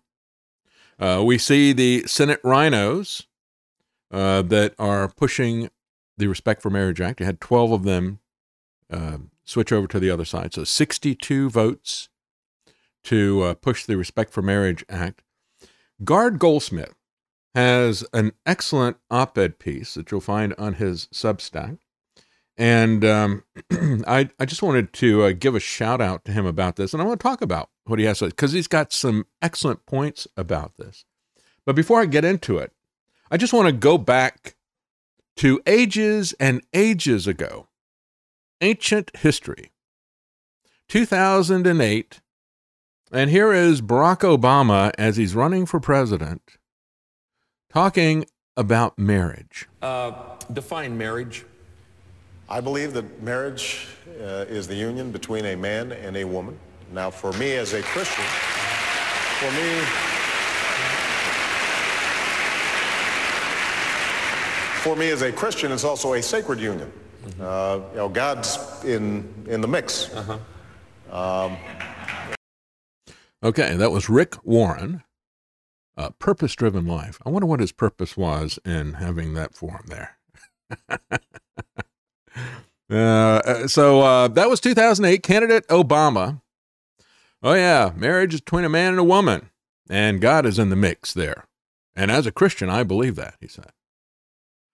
Well, it rings pretty hollow, doesn't it? And here we are, you know, um, 14 years later, and look at where we are. We have Republicans who publicly don't support marriage. And look at where the Democrats are. A recent development says Gard Goldsmith in D.C. that reflects the pervading and prevailing contemporary ignorance of the U.S. Constitution. Also sheds light on how opportunistic and deceptive many politicians truly are. You know, let me just interject here and say uh, it reminds me of The Who, right? Don't get fooled again. The parting on the right is now parting on the left. what you might say, right? All these guys were taking a conservative. Obama was on the right 14 years ago when it came to uh, marriage. Uh, and now the Republicans are parting to the left 14 years later. Don't get fooled again. Uh, Gard Goldsmith says uh, Jerry Nadler introduced in the U.S. House an Orwellian bill that he and his allies claim will revoke a previous GOP passed Orwellian statute called the Defense of Marriage Act that was passed in 1996. Both of these show utter contempt for the right of marriage, R I T E, right? Because it's religious. And so Gard makes the point, and I agree with him, that the government needs to get out of the defining marriage business because it is a religious issue. Uh, he says, um, uh, getting government involved in marriage is not a defense, it is a political invasion and it is a usurpation of religious ceremony. He said, um, yeah, so like I said before, you let government define education, what are you going to wind up with? You're not going to wind up with education, you're going to wind up with the government. We don't want government defining education. We don't want government defining marriage, one way or the other. And this is why I've said such a trap to see Lindsey Graham pushing, well, let's let the Senate define when life begins. You know, the uh, Supreme Court pretended that they knew and then they kicked it back to the states. Let's not do that. Let's bring it in as a federal issue again. Vote for me. I'm a Republican. I'm going to be with you on this, right? And uh, trying to reclaim this wedge issue that Republicans have always had. But if you do that, then what you're going to see is you're going to see a rapid switch, just like we've seen with marriage. You're going to see the if you had the votes, which you know they thought at the time, Lindsey Graham was talking about that. Oh yeah, we're going to have a big Senate majority, and we're going to make sure that that Senate majority happens, and then we're going to protect life in the Senate. And I said at the time, it's a trap. It's a trap because that majority is not going to last very long. It's constantly going back and forth. Now they're going to wind up with an even bigger majority than they the Democrats did than they had before. So the Republicans, the, the talk of that has died down, but that was a trap. Because if they federalize that issue in order to define it the way that you like it, then in a couple of election cycles, it's going to be redefined in a way that you don't like it, as we've seen here with marriage, as Gard is pointing out. You know, we had the Defense of Marriage Act, and now we have the offense of a marriage act. You know, they're going to go on offense against marriage from a conservative standpoint because this is not something that the federal government should be involved in. It's a religious issue here. Um, and, uh, and it's different from abortion. I just think, uh, you know, abortion, protection of life is a responsibility of government. You got to, government should be stopping the murder of people uh, the institutionalized for profit murder of people at any age. And uh, so that is a different issue. But it is also, we've always had the uh, you know, protection against murder and that type of crime has always been done at the state level, and it is better to do it at the state level. Quite frankly, look at what the FBI has become. You know, we try to have a federal bureau of investigation. Oh, we're going to help you solve crimes. We're going to have this massive database of fingerprints and all the rest of stuff. What has it wound up becoming? Well, even at the time of Harry Truman, when it was only a couple of decades old, Harry Truman called the FBI a Gestapo. You think they've changed? You think this is something new?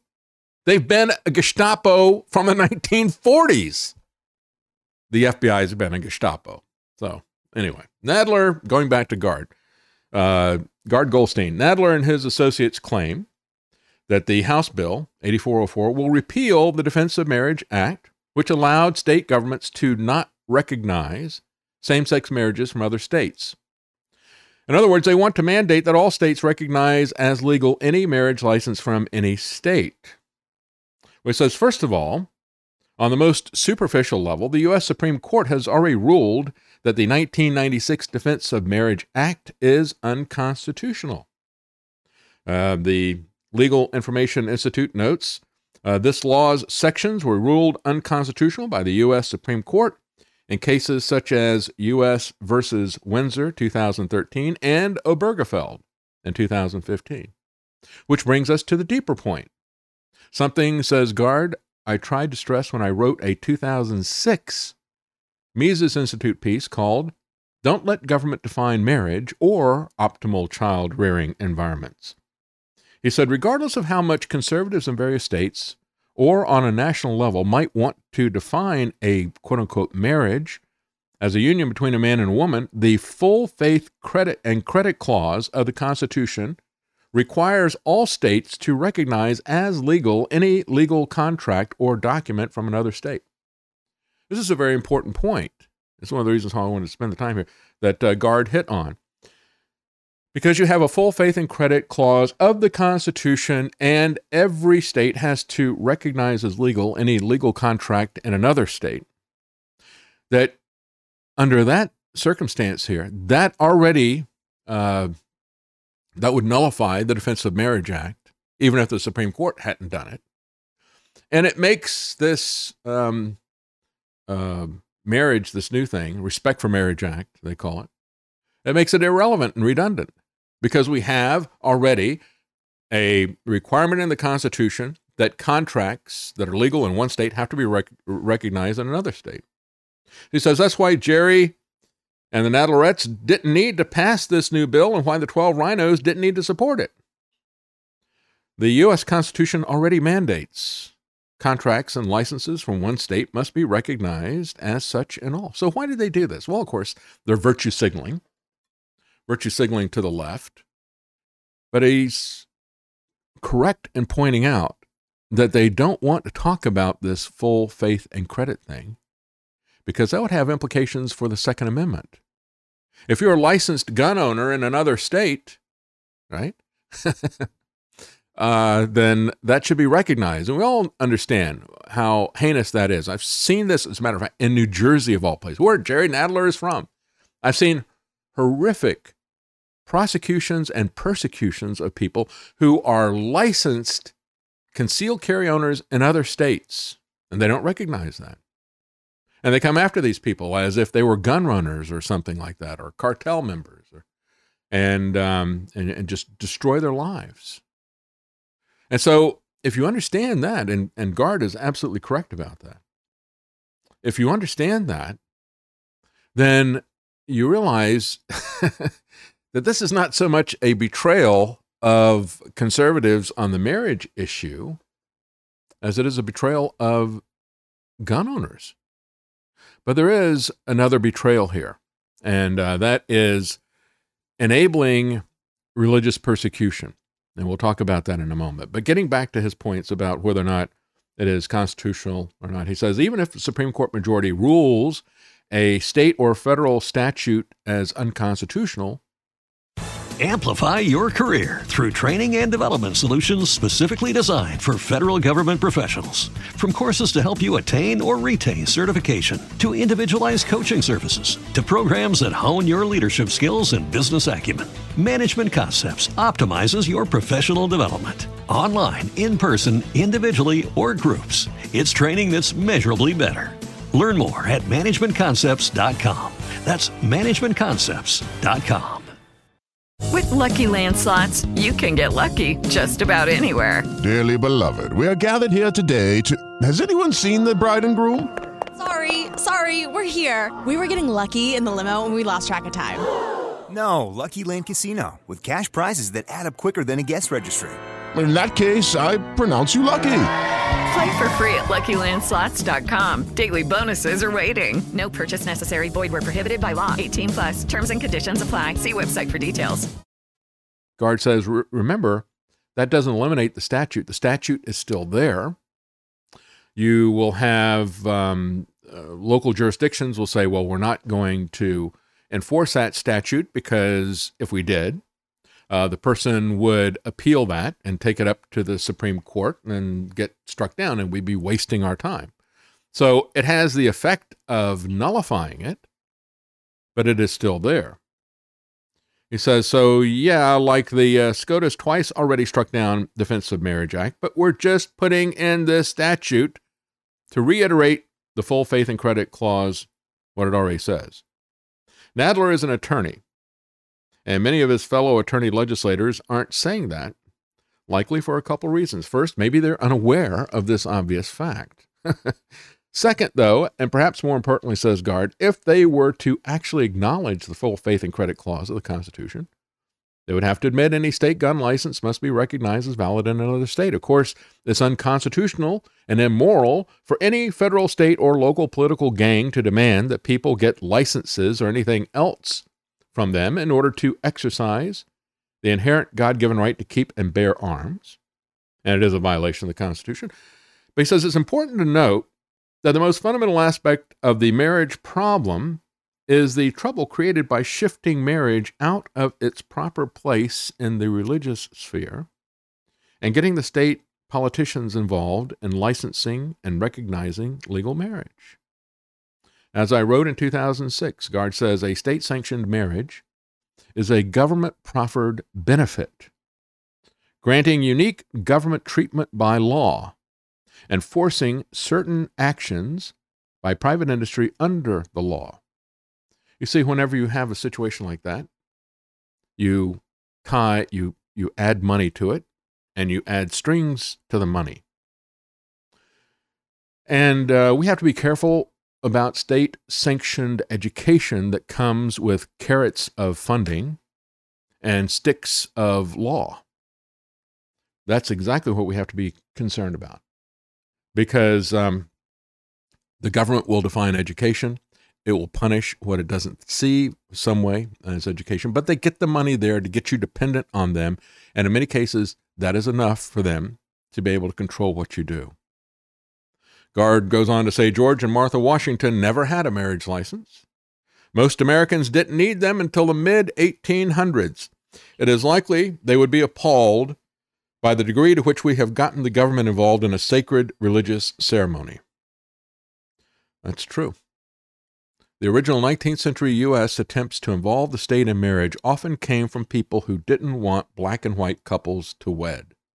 Since then, Generation after generation has been fighting over what the government will do. The tragedy is that we're always pushing things into the government sphere.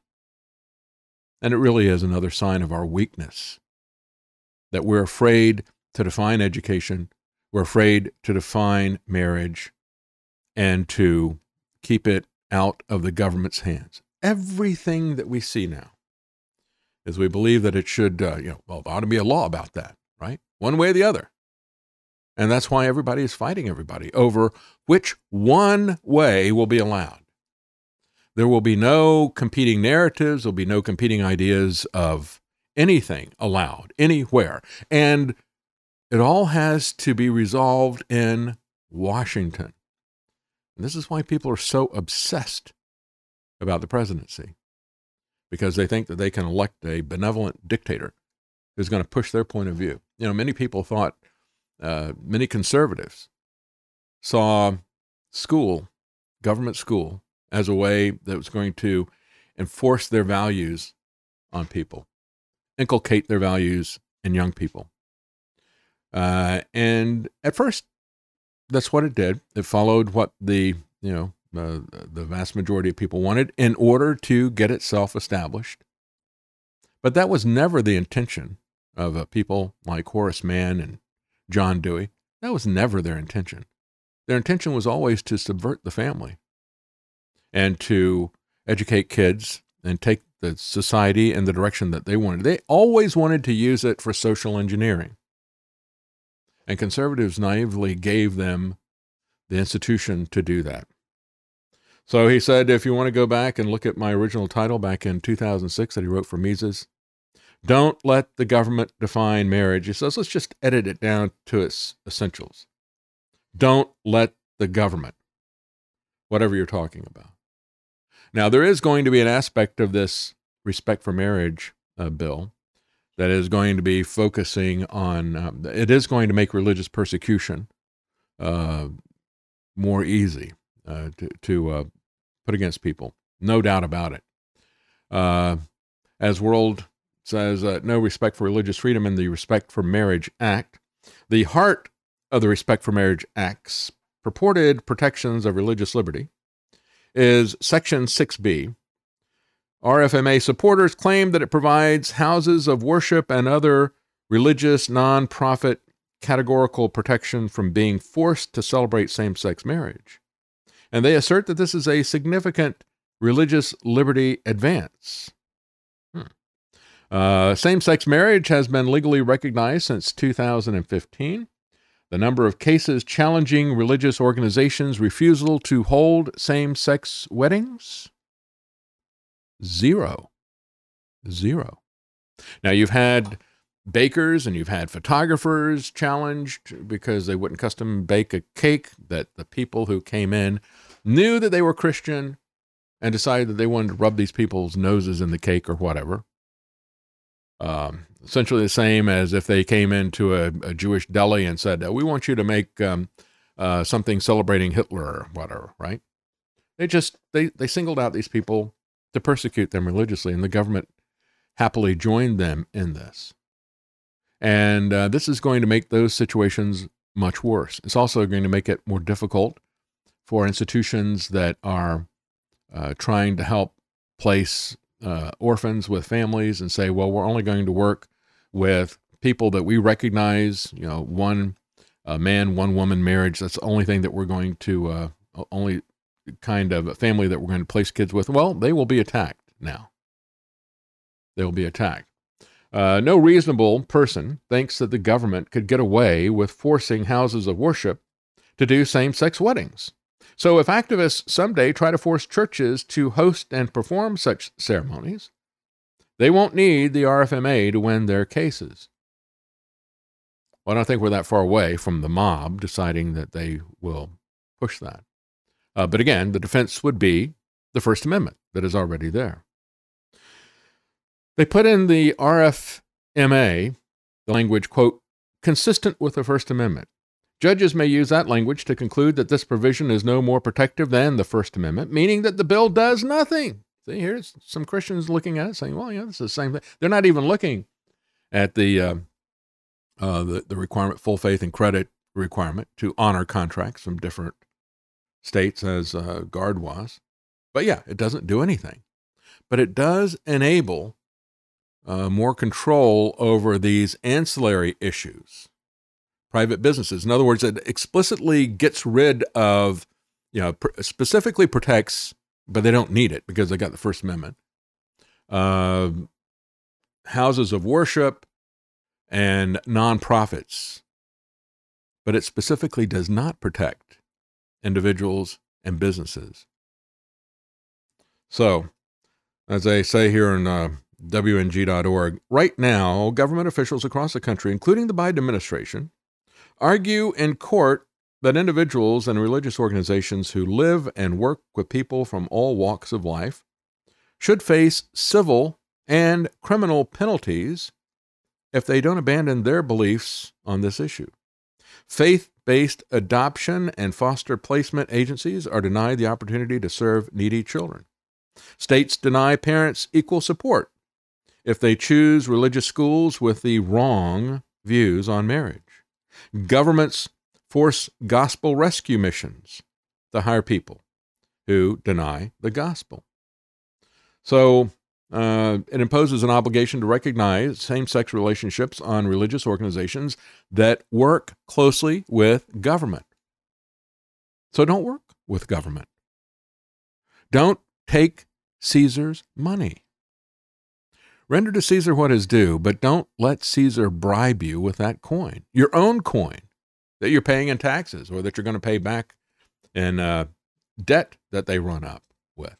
As I've said many times, I mean, mix religion with politics, you wind up with politics. And if these organizations that want to do uh, adoption placement and things like that, if they are going to uh, interact with the government, uh, then the government is going to control what they do.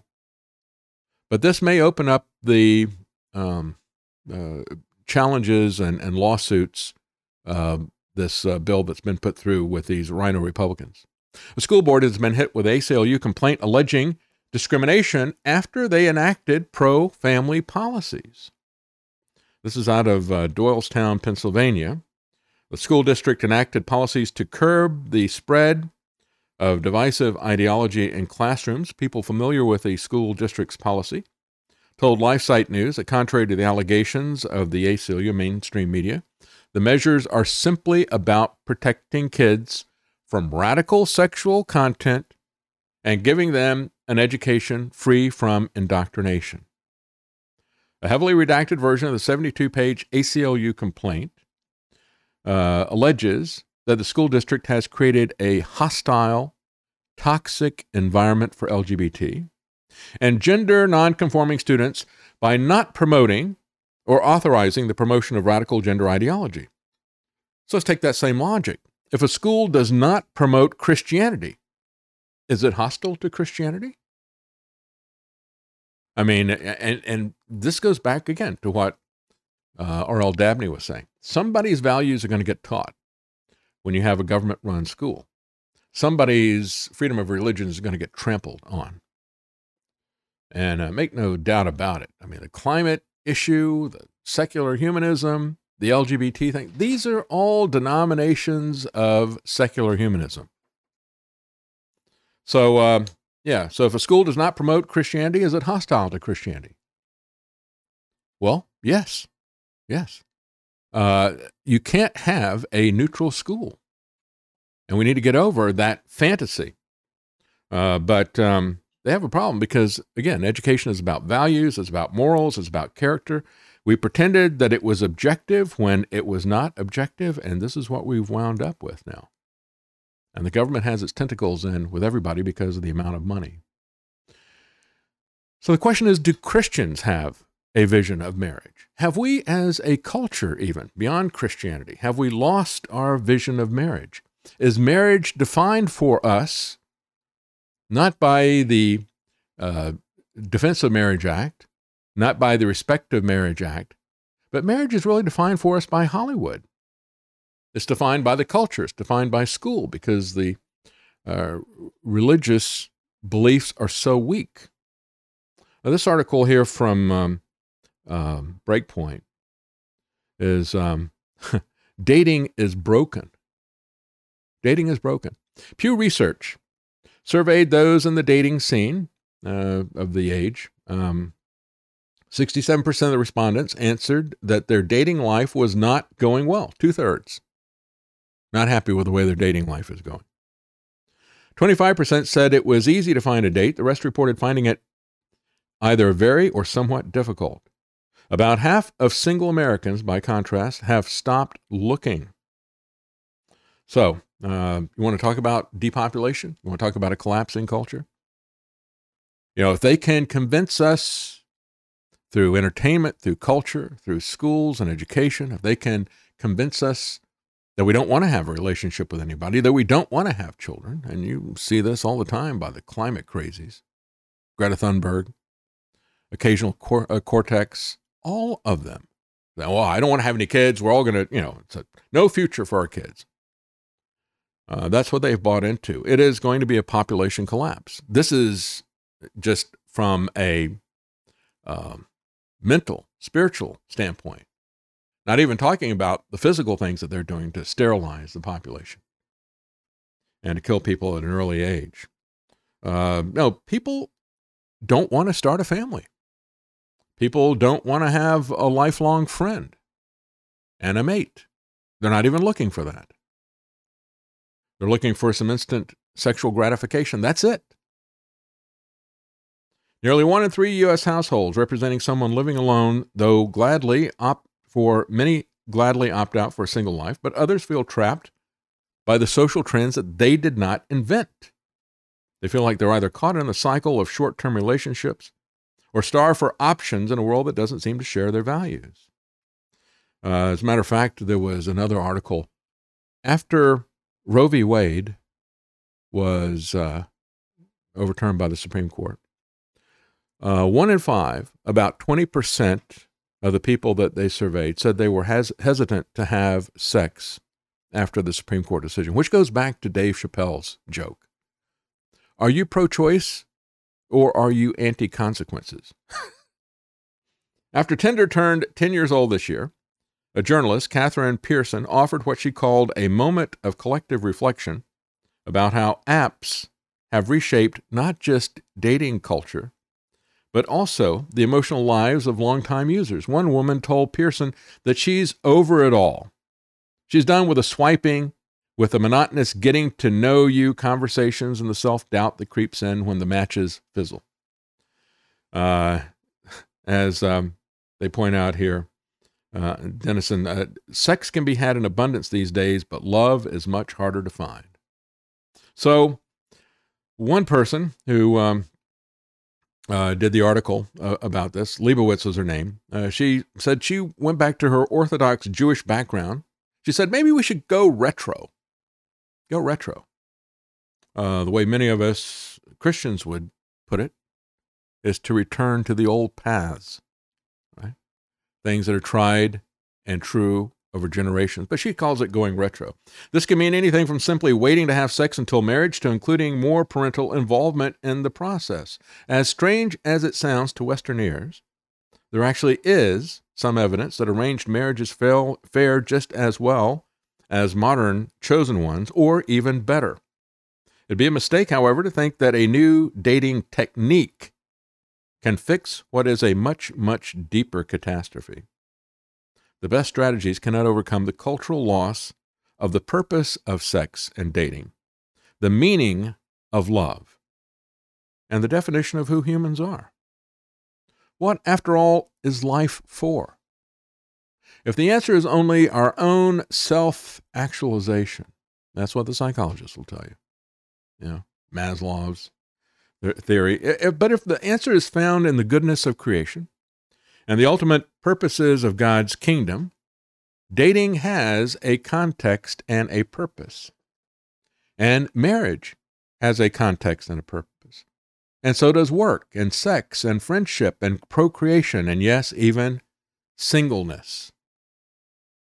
It's important for us to understand. You know, we fight back and forth about these definitions of marriage. Um, we don't want to have things imposed upon us, but um, what are we doing to make things happen in our life right and and in the people's lives around us we don't want to take responsibility for what is happening in our own life we think that some billionaire or some billionaire politician is going to fix it for us uh, our broken culture needs the hope found in the gospel not in politics uh, writes jim denison and he, he talks about the problem in politics right now is that it's the double negative election, as some people called it. They give us a false dichotomy. Well, it's either the Democrat or the Republican. It's either Biden or it's Trump. And everybody's like, well, I hate this guy and I hate that. Who do you hate the most, right? The lesser of two evils. Because that's the way it's always going to be. Uh, they're always going to give you limited choices. There'll always be controlled choices. You know, even on the internet. You know, these social media companies, they were controlled uh, choices from the very beginning.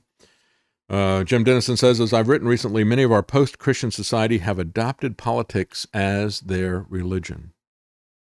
So this is the thing that bothers me when we talk about Christian nationalism. There's too much emphasis on the nationalism and not enough on the Christian.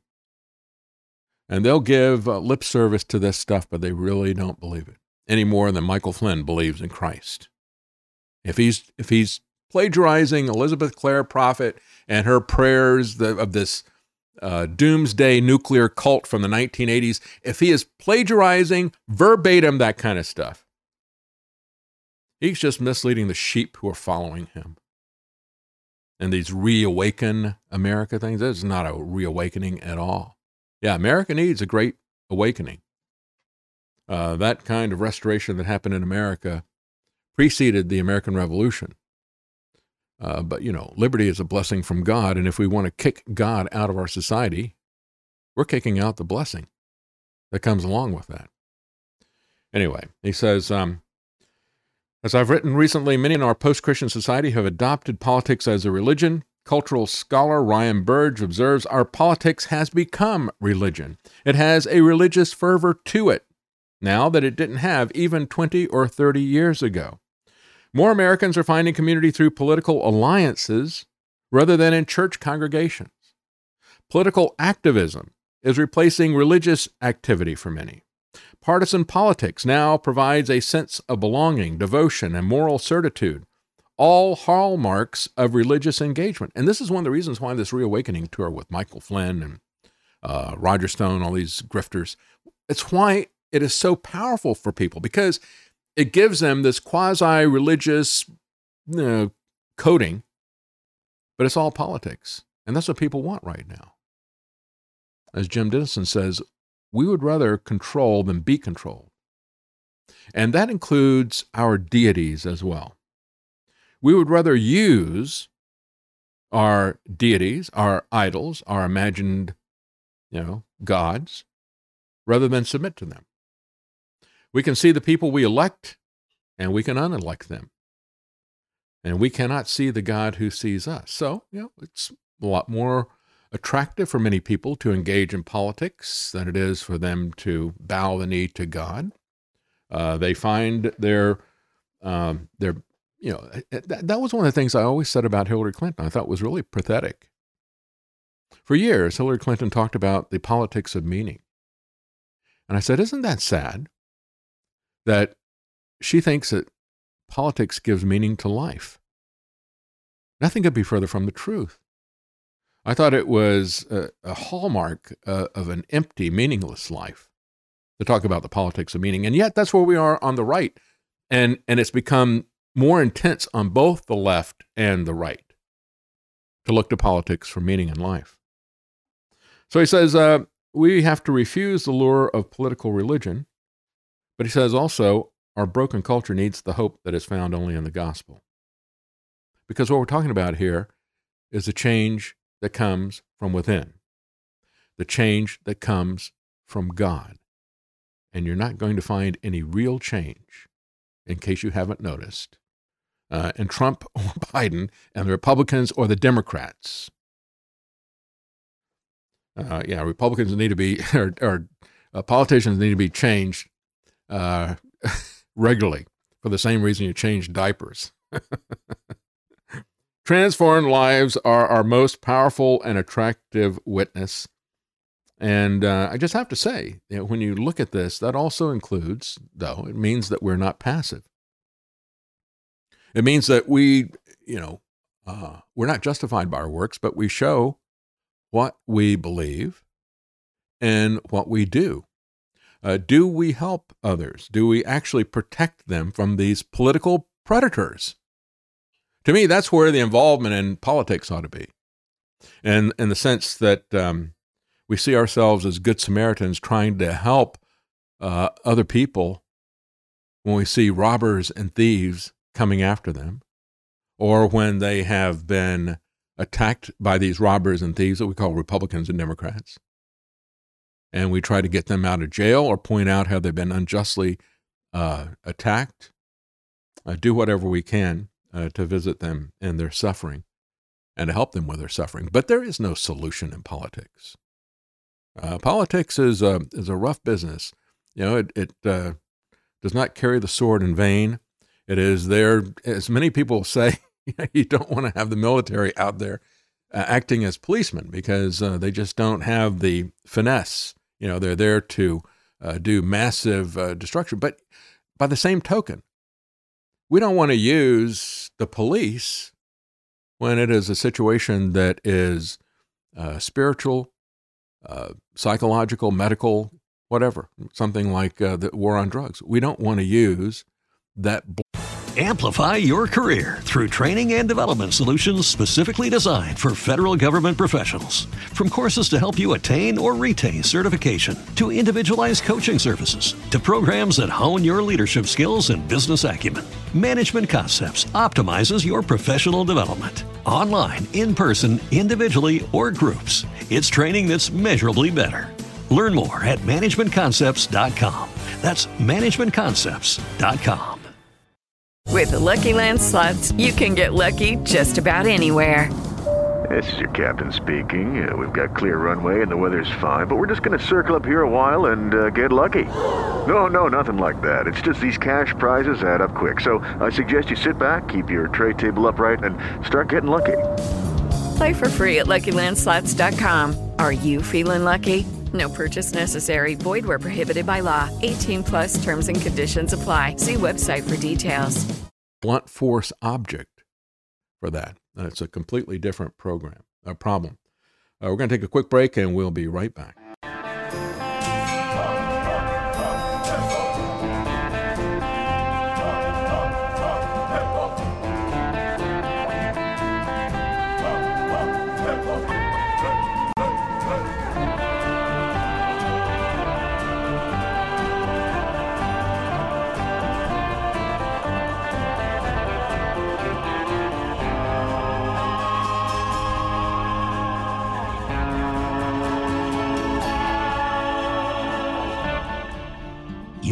Listening to The David Knight Show.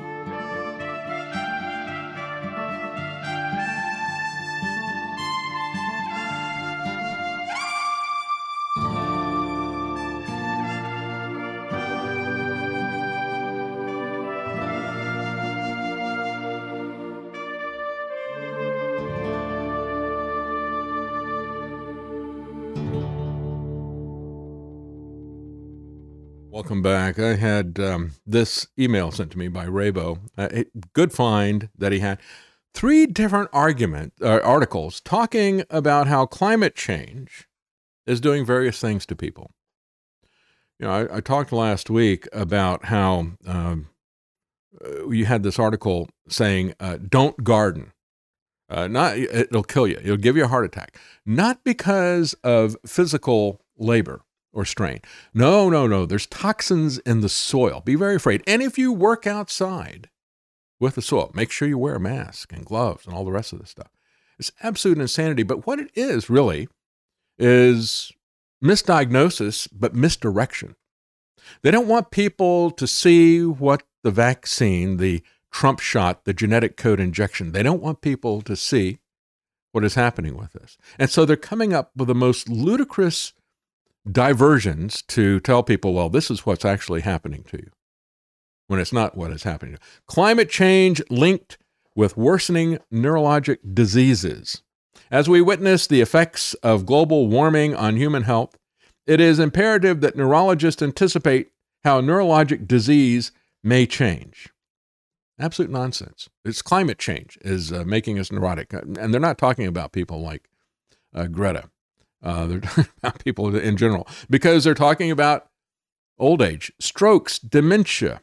Climate change is making migraines, strokes, and dementia more severe and more common, says the review.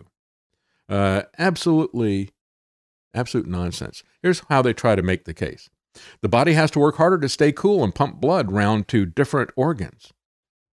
So it's not a problem in the winter, right? It's only in the summer, and yet we haven't seen these um, uh, temperatures change in spite of what they're saying.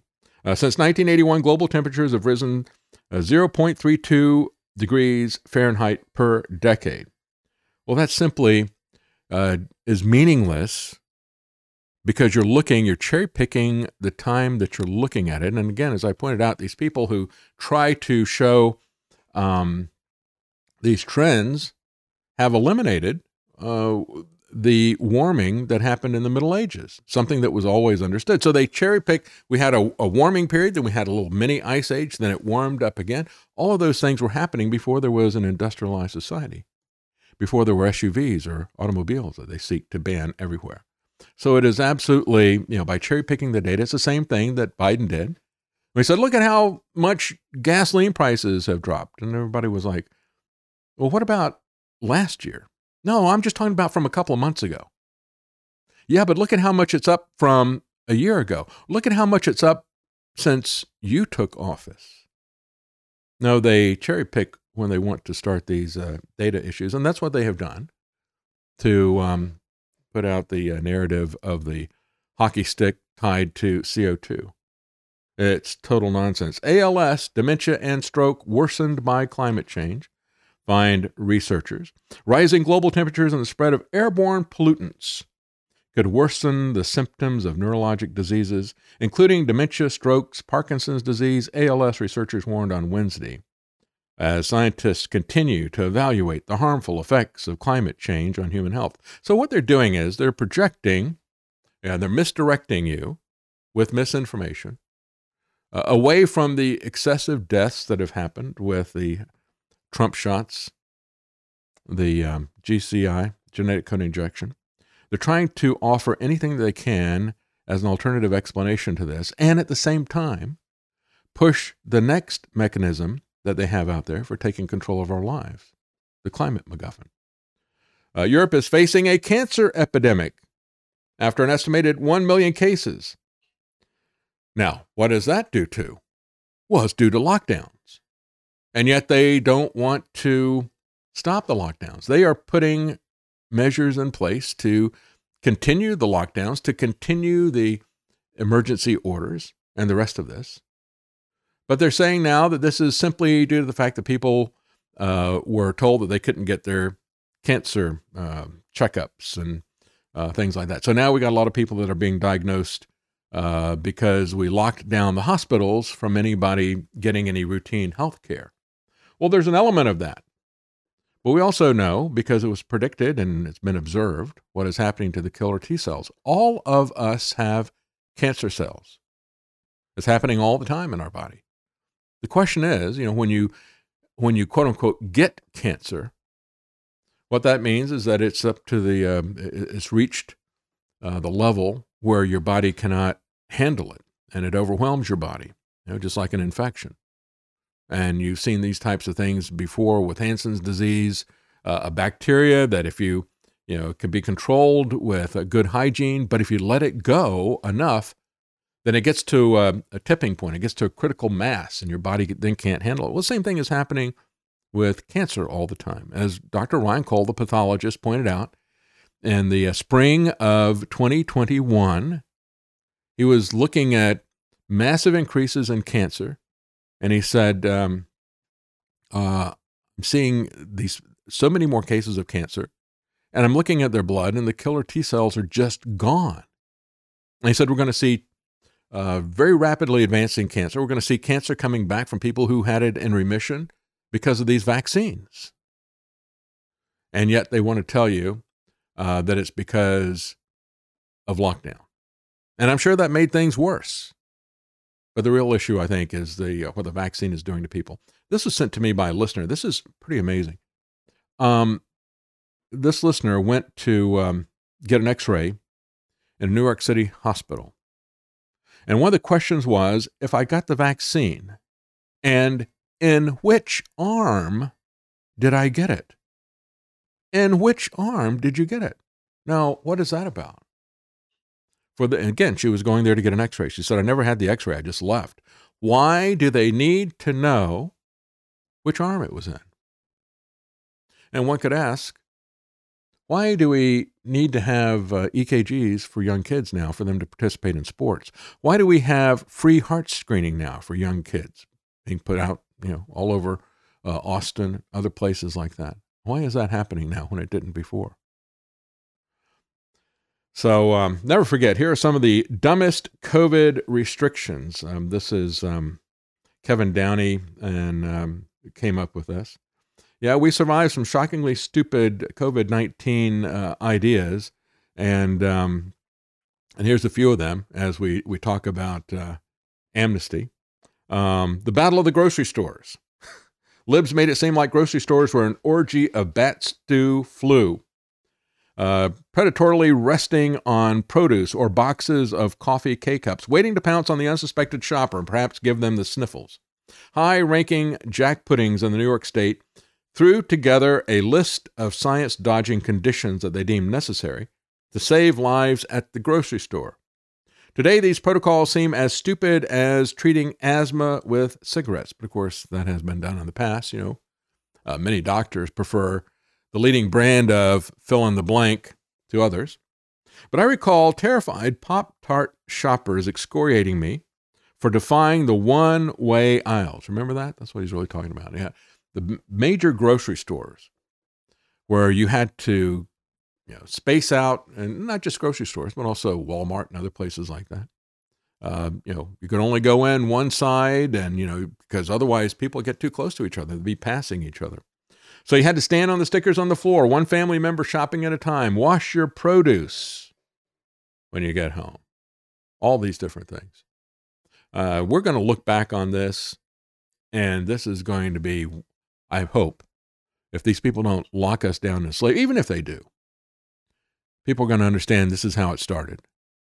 And they're going to look at those of us who played along with this and say, these are the fools that got us into the slavery situation, that didn't have the discernment to understand what was happening. And restaurants, we're led to believe COVID devoured maskless people who were walking to their tables but showed mercy on patrons as they were sitting. Again, how many times did I have that argument? You're going to make me wear the mask to walk five feet to a table but then I can sit there with the mask off for two hours if I want. It's not a problem. Kids and COVID. Kids took a real beating during the pandemic, especially considering so few kids actually died from China's virus. Actually, uh, when it was about 300 reported deaths only, as they were saying, well, you know, we've got uh, hundreds of thousands of people who have died uh, from COVID because we had a positive test or because we had a clinical diagnosis, not even a PCR test magnified by a trillion times. Even then, they were only saying about 300 kids had died with a diagnosis or a test. And so you had um, uh, Johns Hopkins scientist who went back and looked at every single one of those and said there wasn't a single one that you could make a case that there wasn't something else that killed them. They had multiple comorbidities, the young kids, just like at the very beginning of it. Uh, the average age in Italy, the first two weeks we had, uh, just before we shut down. Average age was uh, just over 80 and just under 80. 79 and a half one, one week and uh, over 80 the next week. And they had on average two and a half comorbidities. And that's what we wound up with. Uh, so a diagnosis or a positive PCR test was what actually did it to them.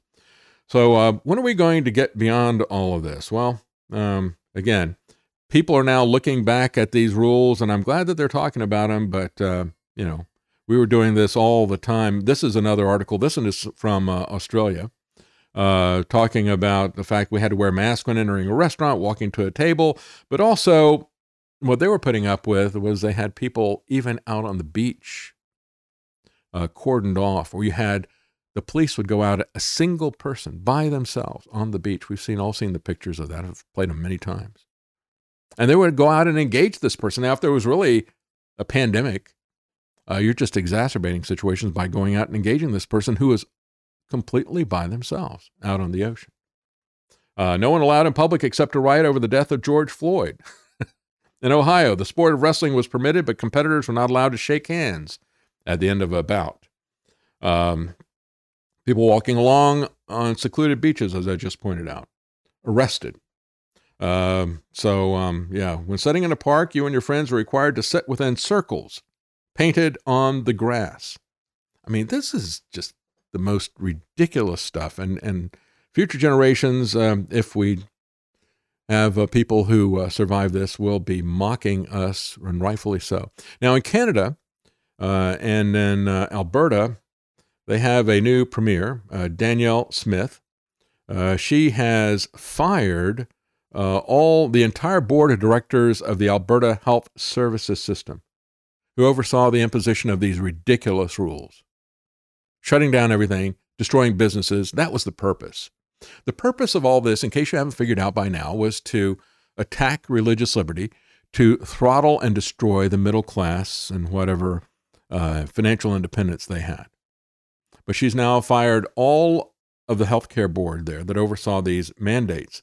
And so her name is Danielle Smith. The question is, as I've said for the longest time, everybody said, well, you know, uh, it would be much worse if um, if Trump hadn't been there. I said, well, why didn't he fire Fauci? Remember all the times just before the election, people yelling and screaming at him, fire Fauci, fire Fauci. We'll see. You have to vote for me again. Maybe I'll do it. Maybe I won't. And of course, the two months that he was still there after the election, he still didn't fire Fauci. So what's that tell you? Whose side is here? I mean, Danielle Smith, Premier of Alberta, she fires the entire lot of them. Trump didn't fire anybody. They were controlling him. Fauci is unapologetic about COVID 19 decisions in the face of a likely House GOP investigation. He's still defiant. Uh, but again, uh, Trump is not going to take him on, not going to shut down anything. He did everything that Fauci told him to do. Uh, Trump likes to tell it the other way. Oh, yeah, look, they criticized me because I shut things down at the very beginning. That was the only time there was a disagreement between them. Other than that, he did everything that Fauci wanted and he channeled all that money. And um, although he's not talking about it now, uh, we're going to talk about that when we come back. We're going to talk about the uh, the campaign and uh, where we're headed uh, with Trump, as well as the identity papers. And I want to begin with that because now we see how all of these world leaders are on the same page. Amplify your career through training and development solutions specifically designed for federal government professionals. From courses to help you attain or retain certification, to individualized coaching services, to programs that hone your leadership skills and business acumen, Management Concepts optimizes your professional development. Online, in person, individually, or groups, it's training that's measurably better. Learn more at managementconcepts.com. That's managementconcepts.com. Lucky Land Casino asking people what's the weirdest place you've gotten lucky? Lucky? In line at the deli, I guess? Aha, in my dentist's office. More than once, actually. Do I have to say? Yes, you do. In the car before my kids' PTA meeting. Really? Yes. Excuse me, what's the weirdest place you've gotten lucky? I never win and tell. Well, there you have it. You can get lucky anywhere playing at LuckyLandSlots.com. Play for free right now. Are you feeling lucky? No purchase necessary. Void where prohibited by law. 18 plus. Terms and conditions apply. See website for details. Walking in lockstep with the World Economic Foundation. They've made it very clear exactly where they are and what they support. We'll be right back.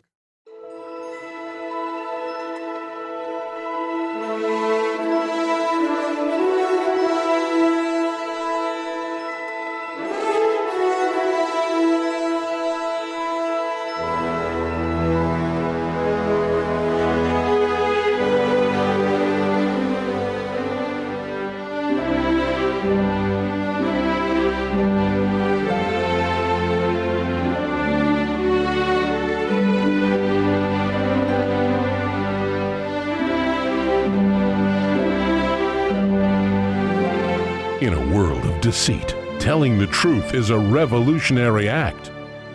You're listening to The David Knight Show. And again, I want to thank uh, a couple more people who uh, sent checks that we um, are processing right now. Uh, Lois L. and James L. Thank you very much for your support. And, and again, uh, Michael and Tina, I apologize um, uh, for the uh, check that I think Karen has today. I apologize for that taking so long, but thank you so much for your support. And I also want to thank um, J.H., who uh, sent a contribution on Zelle. He says, I believe they groomed DeSantis for us, for all of us that didn't agree with the stuff of 2020. He is not on our side if he is selected. And I agree. I don't think that we need to be a cheerleader for any individual. I, I think it is important for us to uh, if he does the right thing and pushes back even just a little bit when everybody else is going along 100%, if he pulls back and says, well, no, I think that's a little bit too far for one of the, they have to see that there is a constituency out there. So we, we don't look at these things on a partisan basis. We don't even look at it at a political basis. We look at these things issue by issue. And we encourage them when they do the right thing. We oppose them when they do the wrong thing. And we tell them, yeah, this is the right thing, but it's not nearly far enough. Uh, don't give a pass to any of these people. Absolutely. We'll talk about that in a moment.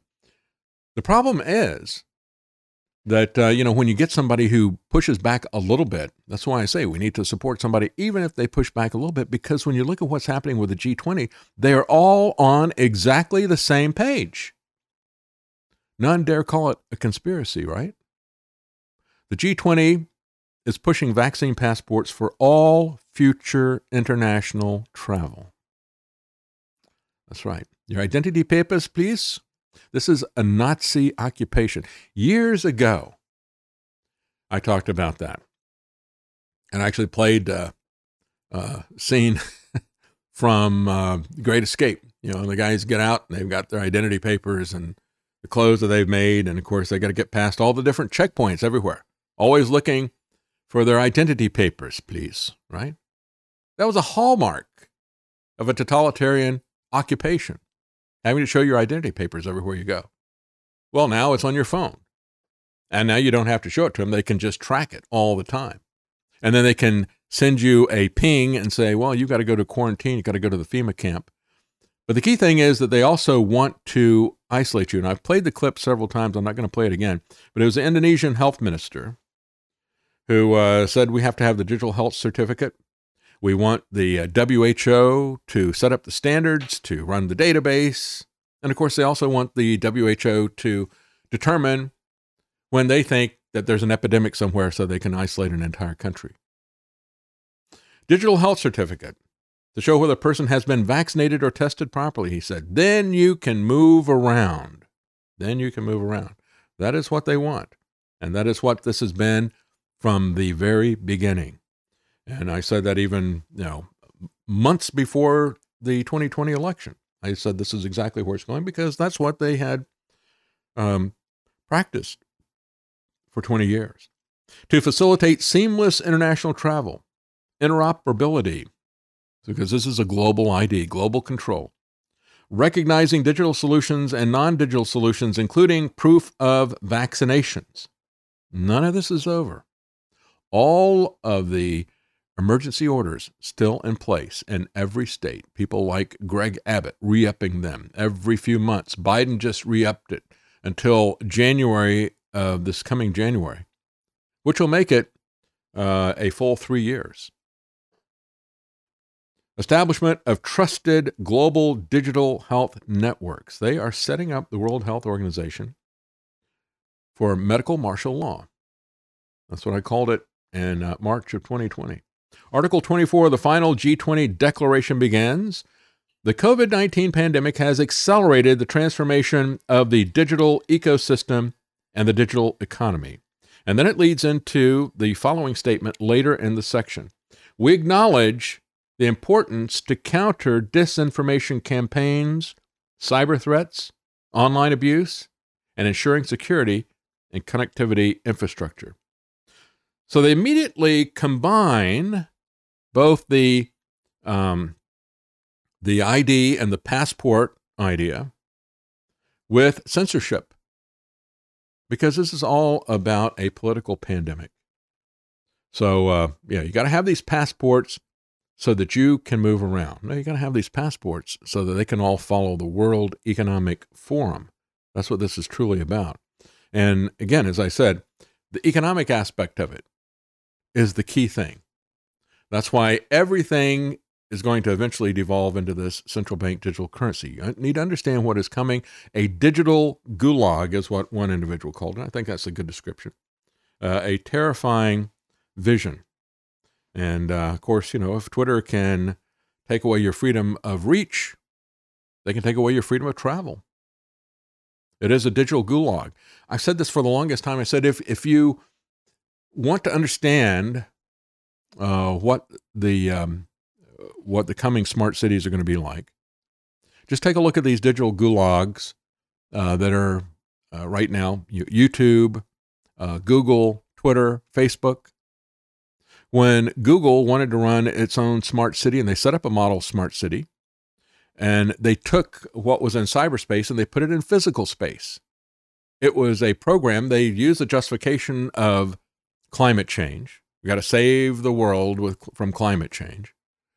But as the people who were true believers in man made climate change were participating and volunteering in it, they came, many of them pulled out of it and said, This is about nothing other than recording everything that we do.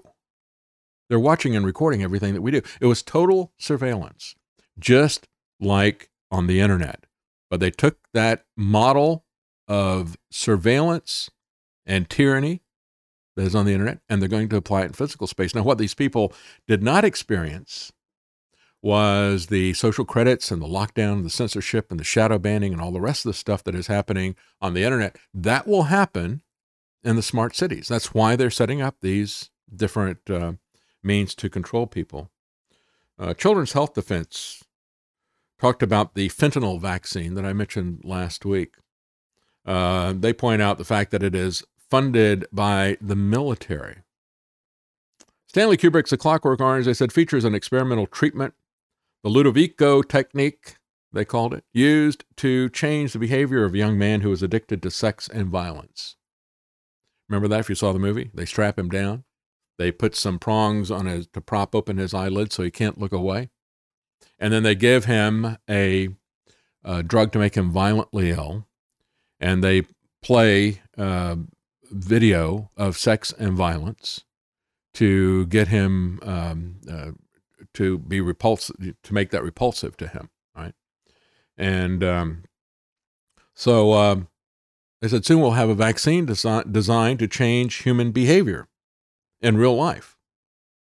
That's essentially the idea what they're trying to do with the uh, anti-fentanyl vaccine. If you remember Clockwork Orange, uh, there was uh, one aspect of it where there was a um, um a pastor in prison who uh, said, "Well, this isn't uh, we we we don't want to do this to people. We want to uh, have them." make this decision on their own, and we want to really reform their character. And he didn't like the fact that this was being done as a as a manipulation.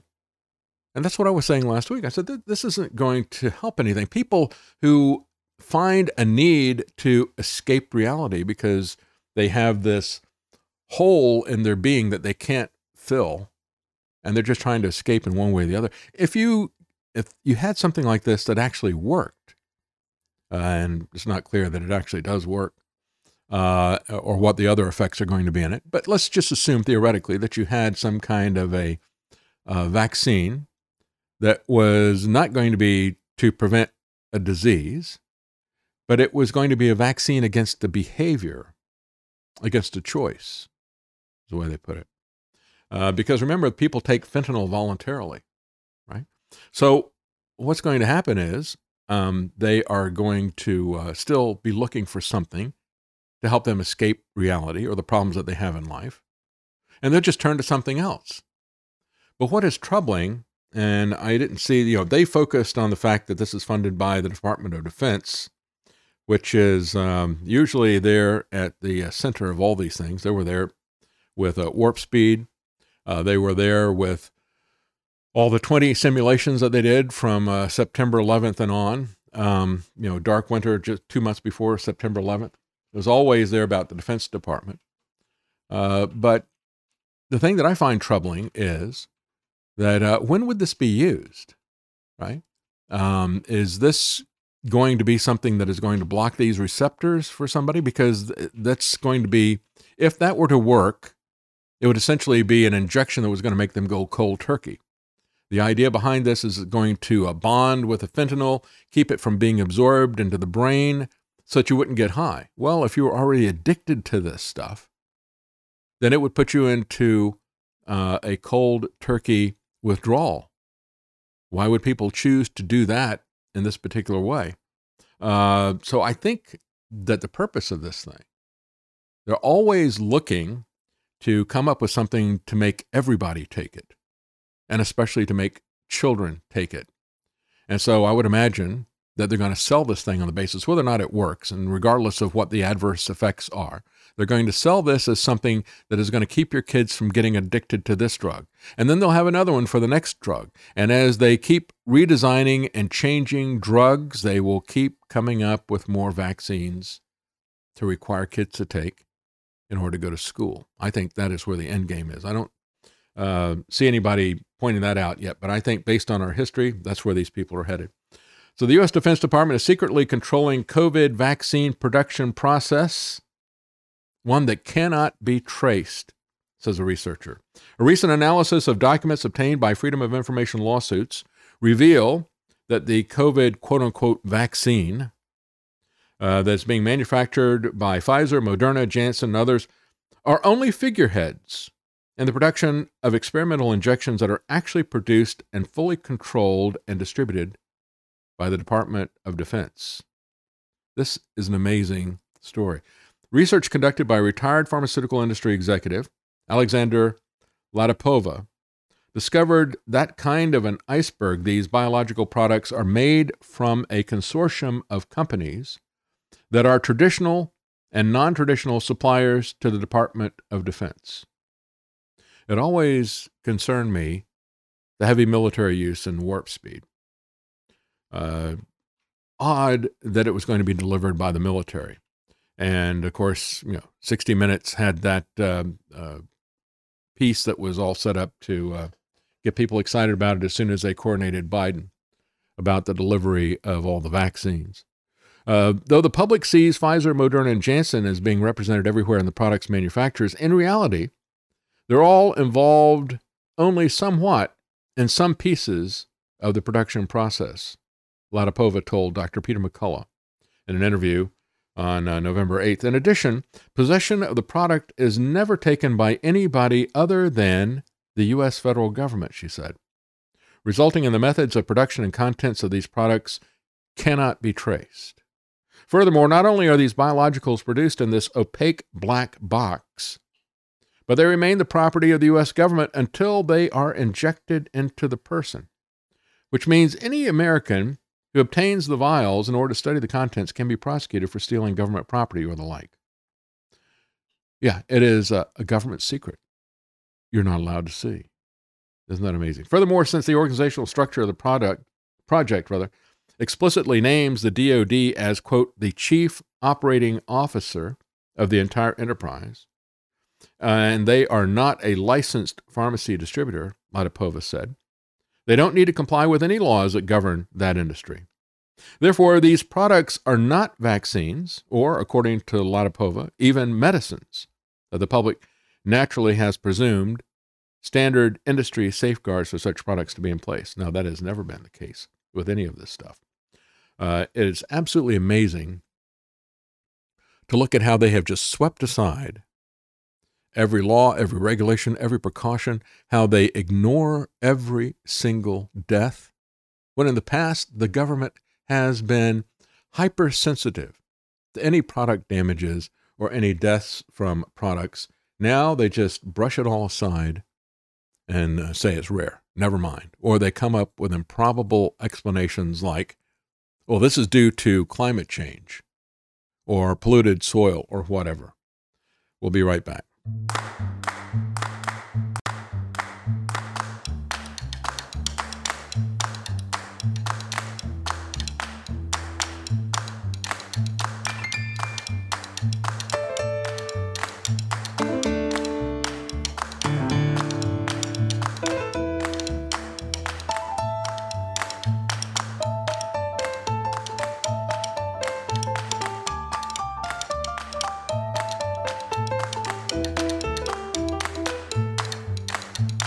Decoding the mainstream propaganda. It's the David Knight Show. Well, there was an interesting chart. Uh, which populations feel their country is on the wrong chart? This is from uh, Zero Hedge. And um, so Plato once used the allegory of a ship of fools to push for his vision of a wise philosopher king as the ideal pilot for the ship of state, while the people on board were fools. Uh, yeah, Plato always pushed this idea of a benevolent dictator, of a uh, republic uh, that uh, was going to be godlike, that was going to replace the family. If you remember, he uh, uh, figured that there'd be a, a, hierarchy of guardians who would keep everybody in line. You'd have the ruling elite, and then you'd have everybody else that they were going to uh, dictate to the ship of fools. It's unbelievably elitist. It was unbelievably um, uh, dictatorship, the, the whole idea behind that. But when you look at uh, what is happening here, I think uh, the people on board the ship are not very happy with uh, the direction they were being steered. There's a chart, uh, this is in the, the news section. Uh, which population feels that their country is on the wrong track? Interestingly enough, Poland is uh, the one that uh, has the greatest dissatisfaction. 86% of the people believe the country is on the wrong track. Number two is the UK with 81%. Number 10 is the US 72% of the people think the country is on the wrong track. Uh, interestingly enough, I thought this was interesting. Uh, Australia, even after all of the brutality that you saw with all this lockdown that they had in Australia and everything, only 48%, so it's slightly half and half. But a majority think that Australia is on the right track, which is really surprising to me. Uh, Mexico, only 43% think the country is on the wrong track. So why are they coming to the U.S.? Where 72% of us think that the country is on the wrong track. People in Mexico seem to be happier, but they're leaving. Well, it's simply because of money. Uh, Switzerland, slightly better than Mexico, and the one that has the greatest satisfaction is India. Only 26% of the people think that India is on the uh, wrong track. So um, I guess that's one of the reasons why uh, the UK has now got an Indian prime minister. Uh, Bill Maher said, On the left, there is a rot, and it is coming from academia. Well, he's right about that. He says it turns out that um, you, you, take a look at this uh, guy, SBF, Sam Bankman Freed, or Sam Bankman Fried, or Sam Bankman Fetterman. Anyway, uh, he says um, uh, it turns out that both of his parents were professors at Stanford, and the mother wrote an essay in 2013. And Sam Bankman Fried's mother wrote an essay called Beyond Blame.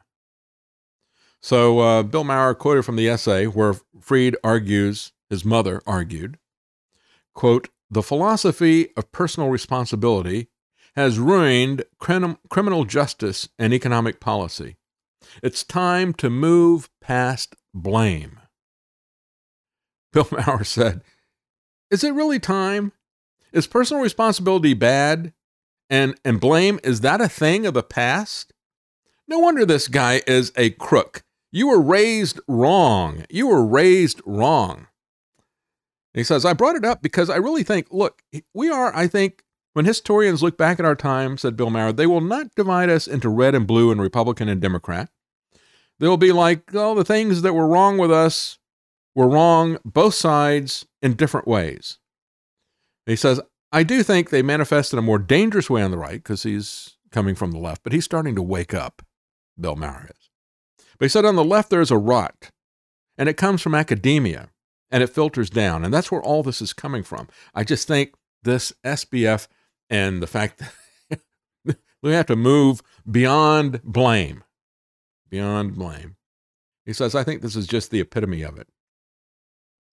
Uh, yeah, when you look at this beyond stuff, again, um, you know, beyond freedom and dignity, B.F. Skinner. Yeah, we got to move beyond that. We got to understand that people are just animals and uh, they don't have any dignity. They're not created in the image of God, and therefore they have no freedom. You understand how those things you know, that it logically follows that if you have no dignity, that if there's nothing special about humanity, we're just another animal, then, uh, you know, Plato's philosopher king or whoever happens to be the benevolent dictator can do whatever he wants to to us.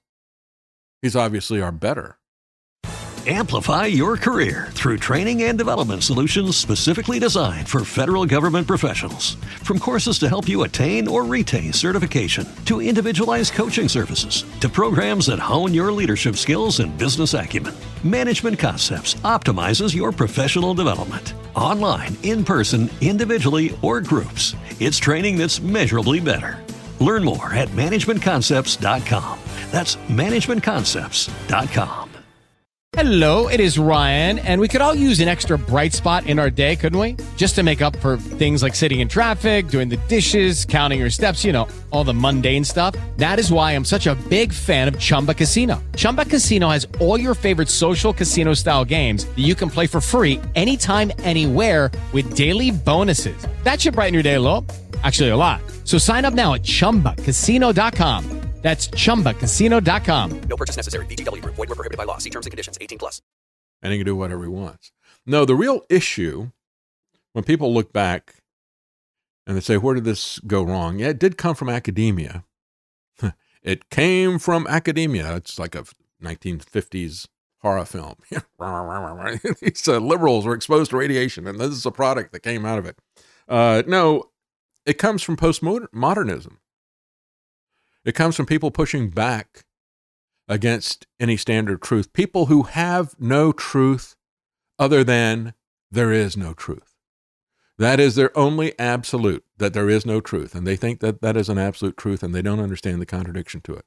But that's postmodernism. That's where what got us to this point. That all came from the uh, desire to jettison God, right? So there's no morality, there's no truth. We're postmodern, we're post Christian. This is why SBF's mom can say we got to move past blame. You know, personal responsibility, we don't want any of that stuff. No, not at all. Uh, so, um, um, hang on a second here. Um, yeah, New York schools are now being ordered to change all Native American team names and mascots, or guess what they get? The money gets cut off, right? You notice yet again what happens. The governor says, Do what I say, I'm going to cut off your funding. Now, um, DeSantis did that as well. Uh, you put masks on the kids or you know some of these other things, I'm going to cut off your funding. And I've pointed out many times to people who want to hold Trump harmless for what happened in 2020. It's like, why didn't he cut off the funding? He increased funding, trillions of dollars. We've never seen money like this flow to governors. And he kept it flowing, no matter what they did. And he didn't criticize them for it either. So that's how you, uh, you know, you buy into this. The buck starts with the government and it stops with the government. It stops with the executive. It stops with the president. Uh, I don't know what they would do with, um, you know, with schools that I went to. Uh, they just had a general mascot, uh, the Chiefs or the uh, Warriors. I guess that would be categorically prohibited because uh, you have to get uh, approval from a recognized tribe. so maybe if you could find some tribe, if, you, if your mascot was a chief or a warrior or something like that, maybe you could find a tribe somewhere that would say, yeah, that's okay. They were very specific in Florida at FSU at the university level, they call themselves the Seminoles, and the Seminole tribe said, "Yeah, we like that. That's cool." You know, just like one of the uh, Indians out west said, "Yeah, let's see how you white people like this. I'm going to come up with a mascot and call it the Fighting Whiteys." And people thought that's really cool. They started started buying the uh, uh, the T-shirts and stuff for that. Uh, but that's the kind of stuff that we're focused on in our schools, right? That's the kind of thinking that churns out people like SBF. And meanwhile, what is happening with our institutions? Not just the schools with their drag queen story hours, uh, but, um, and uh, thank you, Lori Ross. I appreciate the uh, tip. Thank you very much. Appreciate that. Um, but also take a look at what is happening with our beloved CIA.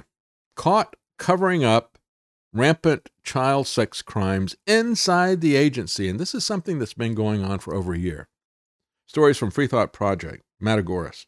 Imagine that it was your child who was raped by a CIA agent, and authorities tell you that they cannot prosecute the abuser because it may reveal state secrets. You know, just like the vaccine. I'm sorry, you can't You can't have that vaccine. You can't do any tests on it because it's a state secret. Imagine an agency so secretive, so corrupt that they can literally get away with criminal sexual abuse of children. Then imagine that you are forced to pay for this agency. And despite knowing that their agents are abusing children and even admitting to it, they're avoiding any kind of legal ramifications. Well, there's no need to imagine it because it's happening in the CIA, and nobody is doing anything about it.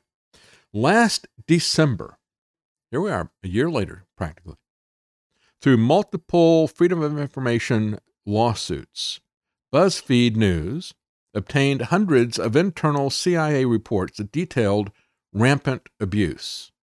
According to the reports, despite multiple agents and contractors, at least 10 of them, being caught in child sex abuse situations, federal prosecutors have brought no charges. The abusers remain protected by the agency. Now, I think this is interesting because, you know, BuzzFeed is not conservative. BuzzFeed is not out there saying, you know, there's a, these pedophile rings and networks, you know, like QAnon is saying. Um, so it's not easily dismissed by that. Plus, they got the documents, right? They did a FOIA request, they got the documents. But guess what?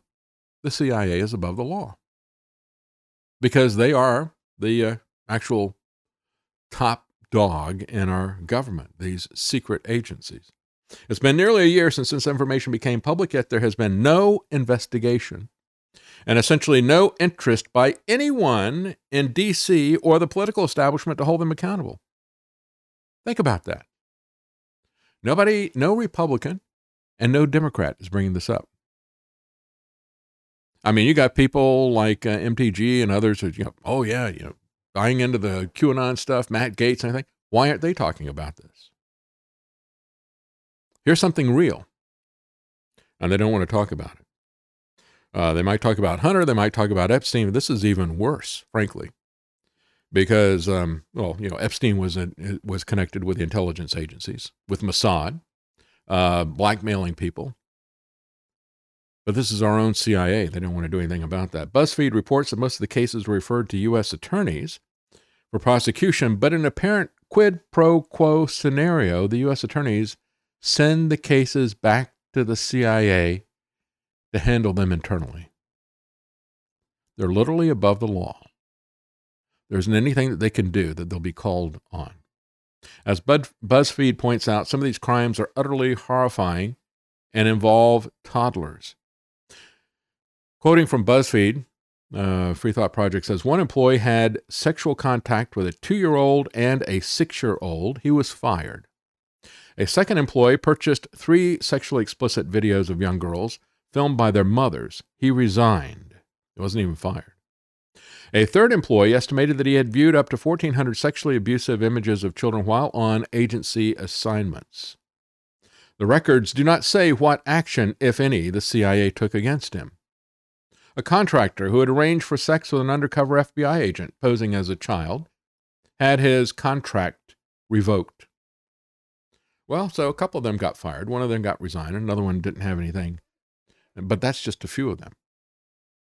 Out of all these monsters, only a single one was ever charged with a crime. In fact, that one individual, according to the report, was the only known case of a CIA staffer being charged with child and sex crimes ever, ever.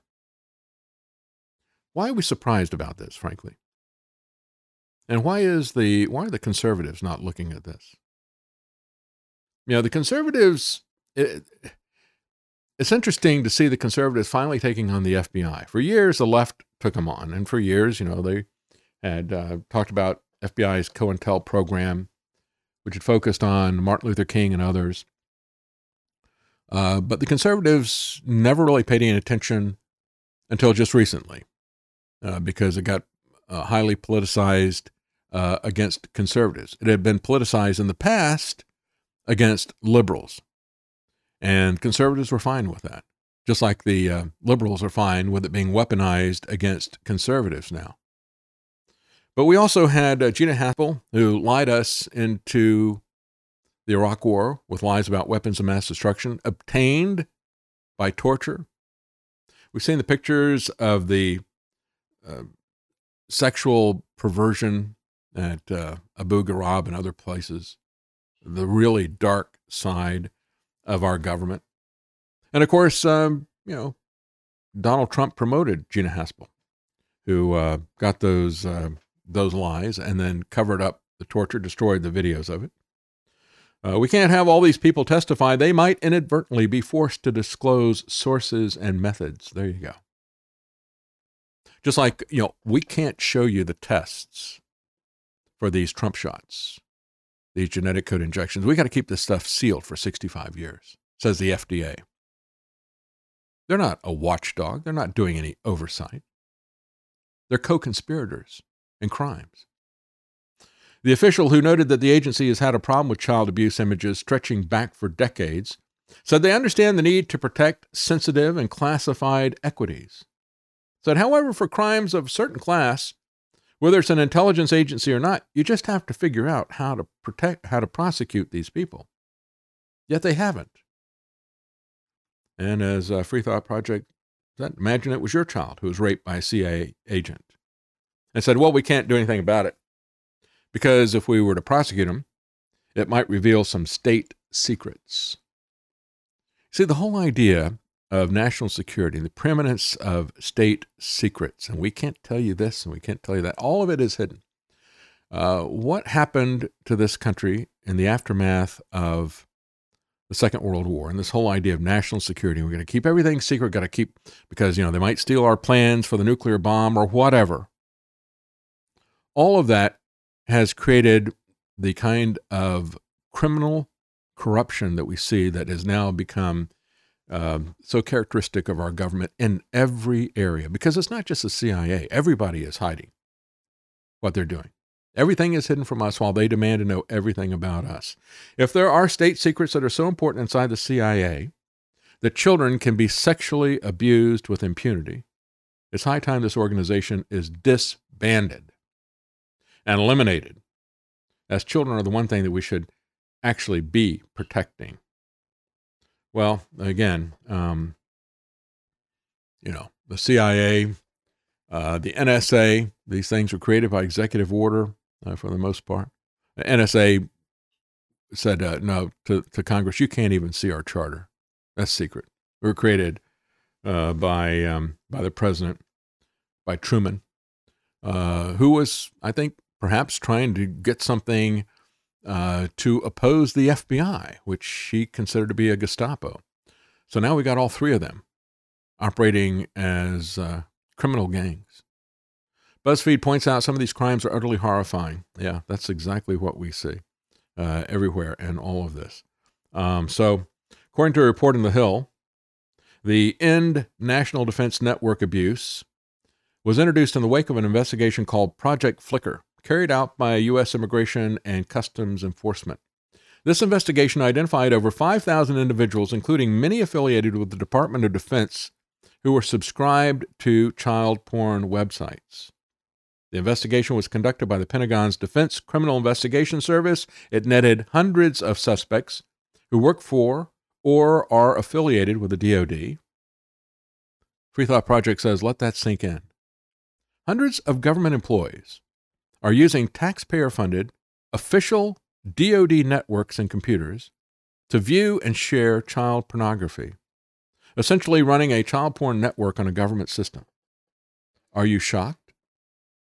Unfortunately, after the bill was introduced, it went nowhere, just like the prosecution of the child predators inside the CIA has gone nowhere. The rampant abuse, says Free Thought Project, should be on the front page of every newspaper in the country, yet it remains buried under divisive headlines about Pelosi's husband and Kanye. That's what we're focused on because they want us fighting each other. They want a civil war. They want a civil war even within the political parties. I think it's interesting. We'll see what happens with the uh, Jeffrey Epstein stuff. Uh, the judge has ordered the unsealing of the names of eight anonymous individuals, the only one that I have seen so far that has come out of this is um, the uh, one of the Pritzker family. Now, this is Tom. He's different from Governor Pritzker of Illinois. I've shown you the pictures in the past of Pritzker. The, the, all of them uh, filthy rich with uh, Hyatt chain money. And um, the governor of uh, Illinois, Pritzker, has got a cousin who is a doppelganger for him, which is, I mean, but the guy is a transgender goes by the name of Jennifer. And if you look at the picture of the two of them side by side, it looks like I called them Jethro and Jethrine from the Beverly Hillbillies. You know, they used to put uh, Jethro Bodine and, and drag to be his uh, sister, his cousin, or something. And that's what it looks like with those two Pritzkers. Now it turns out there's another one, Tom Pritzker. So besides, uh, and, and when I talked about this in the past, the Pritzker family has been one of the big movers and shakers behind the transgender industry and coming after kids. And now we find that Tom Pritzker, uh, associated with the same Hyatt family, has now had his name unsealed by the judge as uh, somebody who was connected, a high profile individual who was connected with Jeffrey Epstein. What a surprise! What a surprise. Uh, James Comer, uh, Republican, says that uh, family bank records are going to be the first focus in the Biden investigation. Um, I don't think they're going to do anything with it. I think if they were really going to do something with it, they would go for uh, perhaps some more sensational stuff. The crimes are going to be easily proven if it's financial, uh, but uh, the um, for the most part, I think these things are really just going to be a dog and pony show, and I don't think they're going to get very far if they start talking about numbers. In this society, everybody's eyes are going to glaze over and they go to sleep. Lost in the emotion of the night was an attorney who firebombed a police vehicle.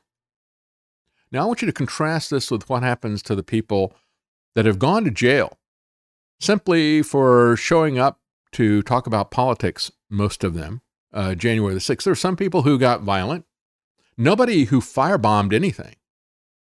But this is a left wing attorney. He's just been given a 15 month sentence. Yeah, I guess, you know, mistakes were made. Uh, he should have amnesty, right?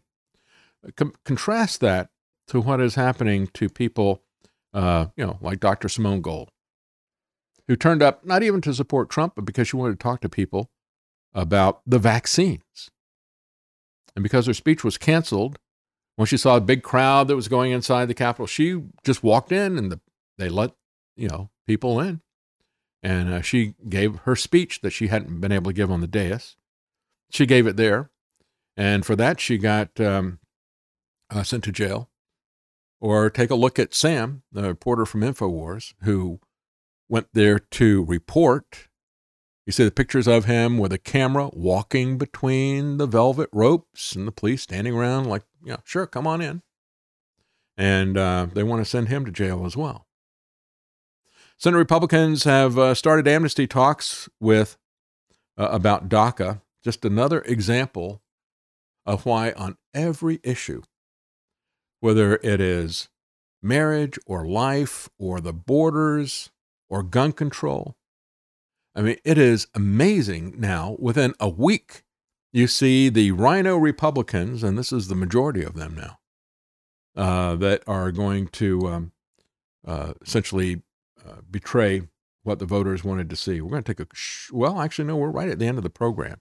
Uh, so um, uh, let me just finish up by uh, thanking all of you who have supported us. Again, if you want to um, uh, find us, you can go to thedavidknightshow.com. That's where we have links to the uh, videos as well as the podcast. On the video channels, of course, we will cut out a few things on a daily basis. We now have an outline for the full show. And if you go to Odysee, you will be able to click on the number and it'll take you right to the uh, topic if it's something that you find interesting. And there we felt like that was necessary to do because the show is a full three hours, and uh, people can't find the topic. Usually, we cover a lot more than we did today in terms of diversity of topics because today I want to focus on the false promise of free speech that everybody has been hanging on at Twitter. Um, and so um, it is. And I'll just remind you also, we have some uh, new merchandise. You can see the uh, shirt at our website. Uh, we have models uh, modeling it. So you can see this is the back of the shirt. And on the front, we have a smaller left chest logo, which just says The David Knight Show. And uh, the coin, we've had, um, uh, and I think I've got to get uh, that to uh, Jason, who helped us to put this thing together. I need to get him a, a stand. My son put together a 3D printed stand for the coin, but um, a very nice challenge coin. And I'll show you a picture of it here, front and back, that was designed by um, by Jason. There's the front and the back, and that doesn't do it justice. It looks really nice in person. So, again, I want to thank everybody who has supported us. And uh, this week we will be having a special show on Thanksgiving. And uh, so um, we'll be taking off on Friday, but we'll have a special show on uh, Thursday as well as a best of show on Friday. Thank you for joining us.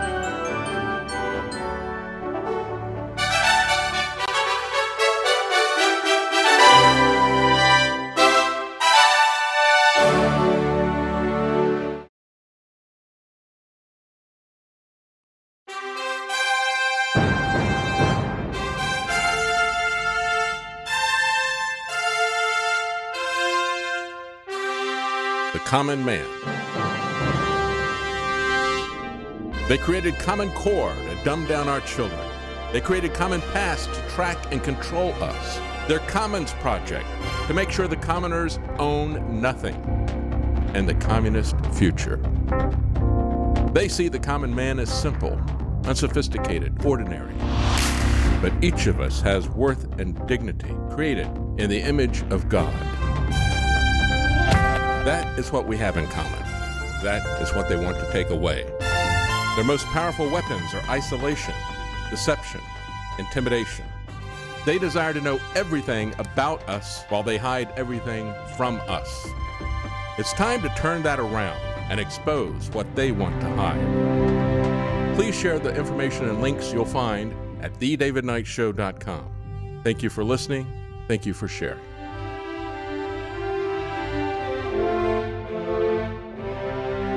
If you can't support us financially, please keep us in your prayers. TheDavidKnightShow.com.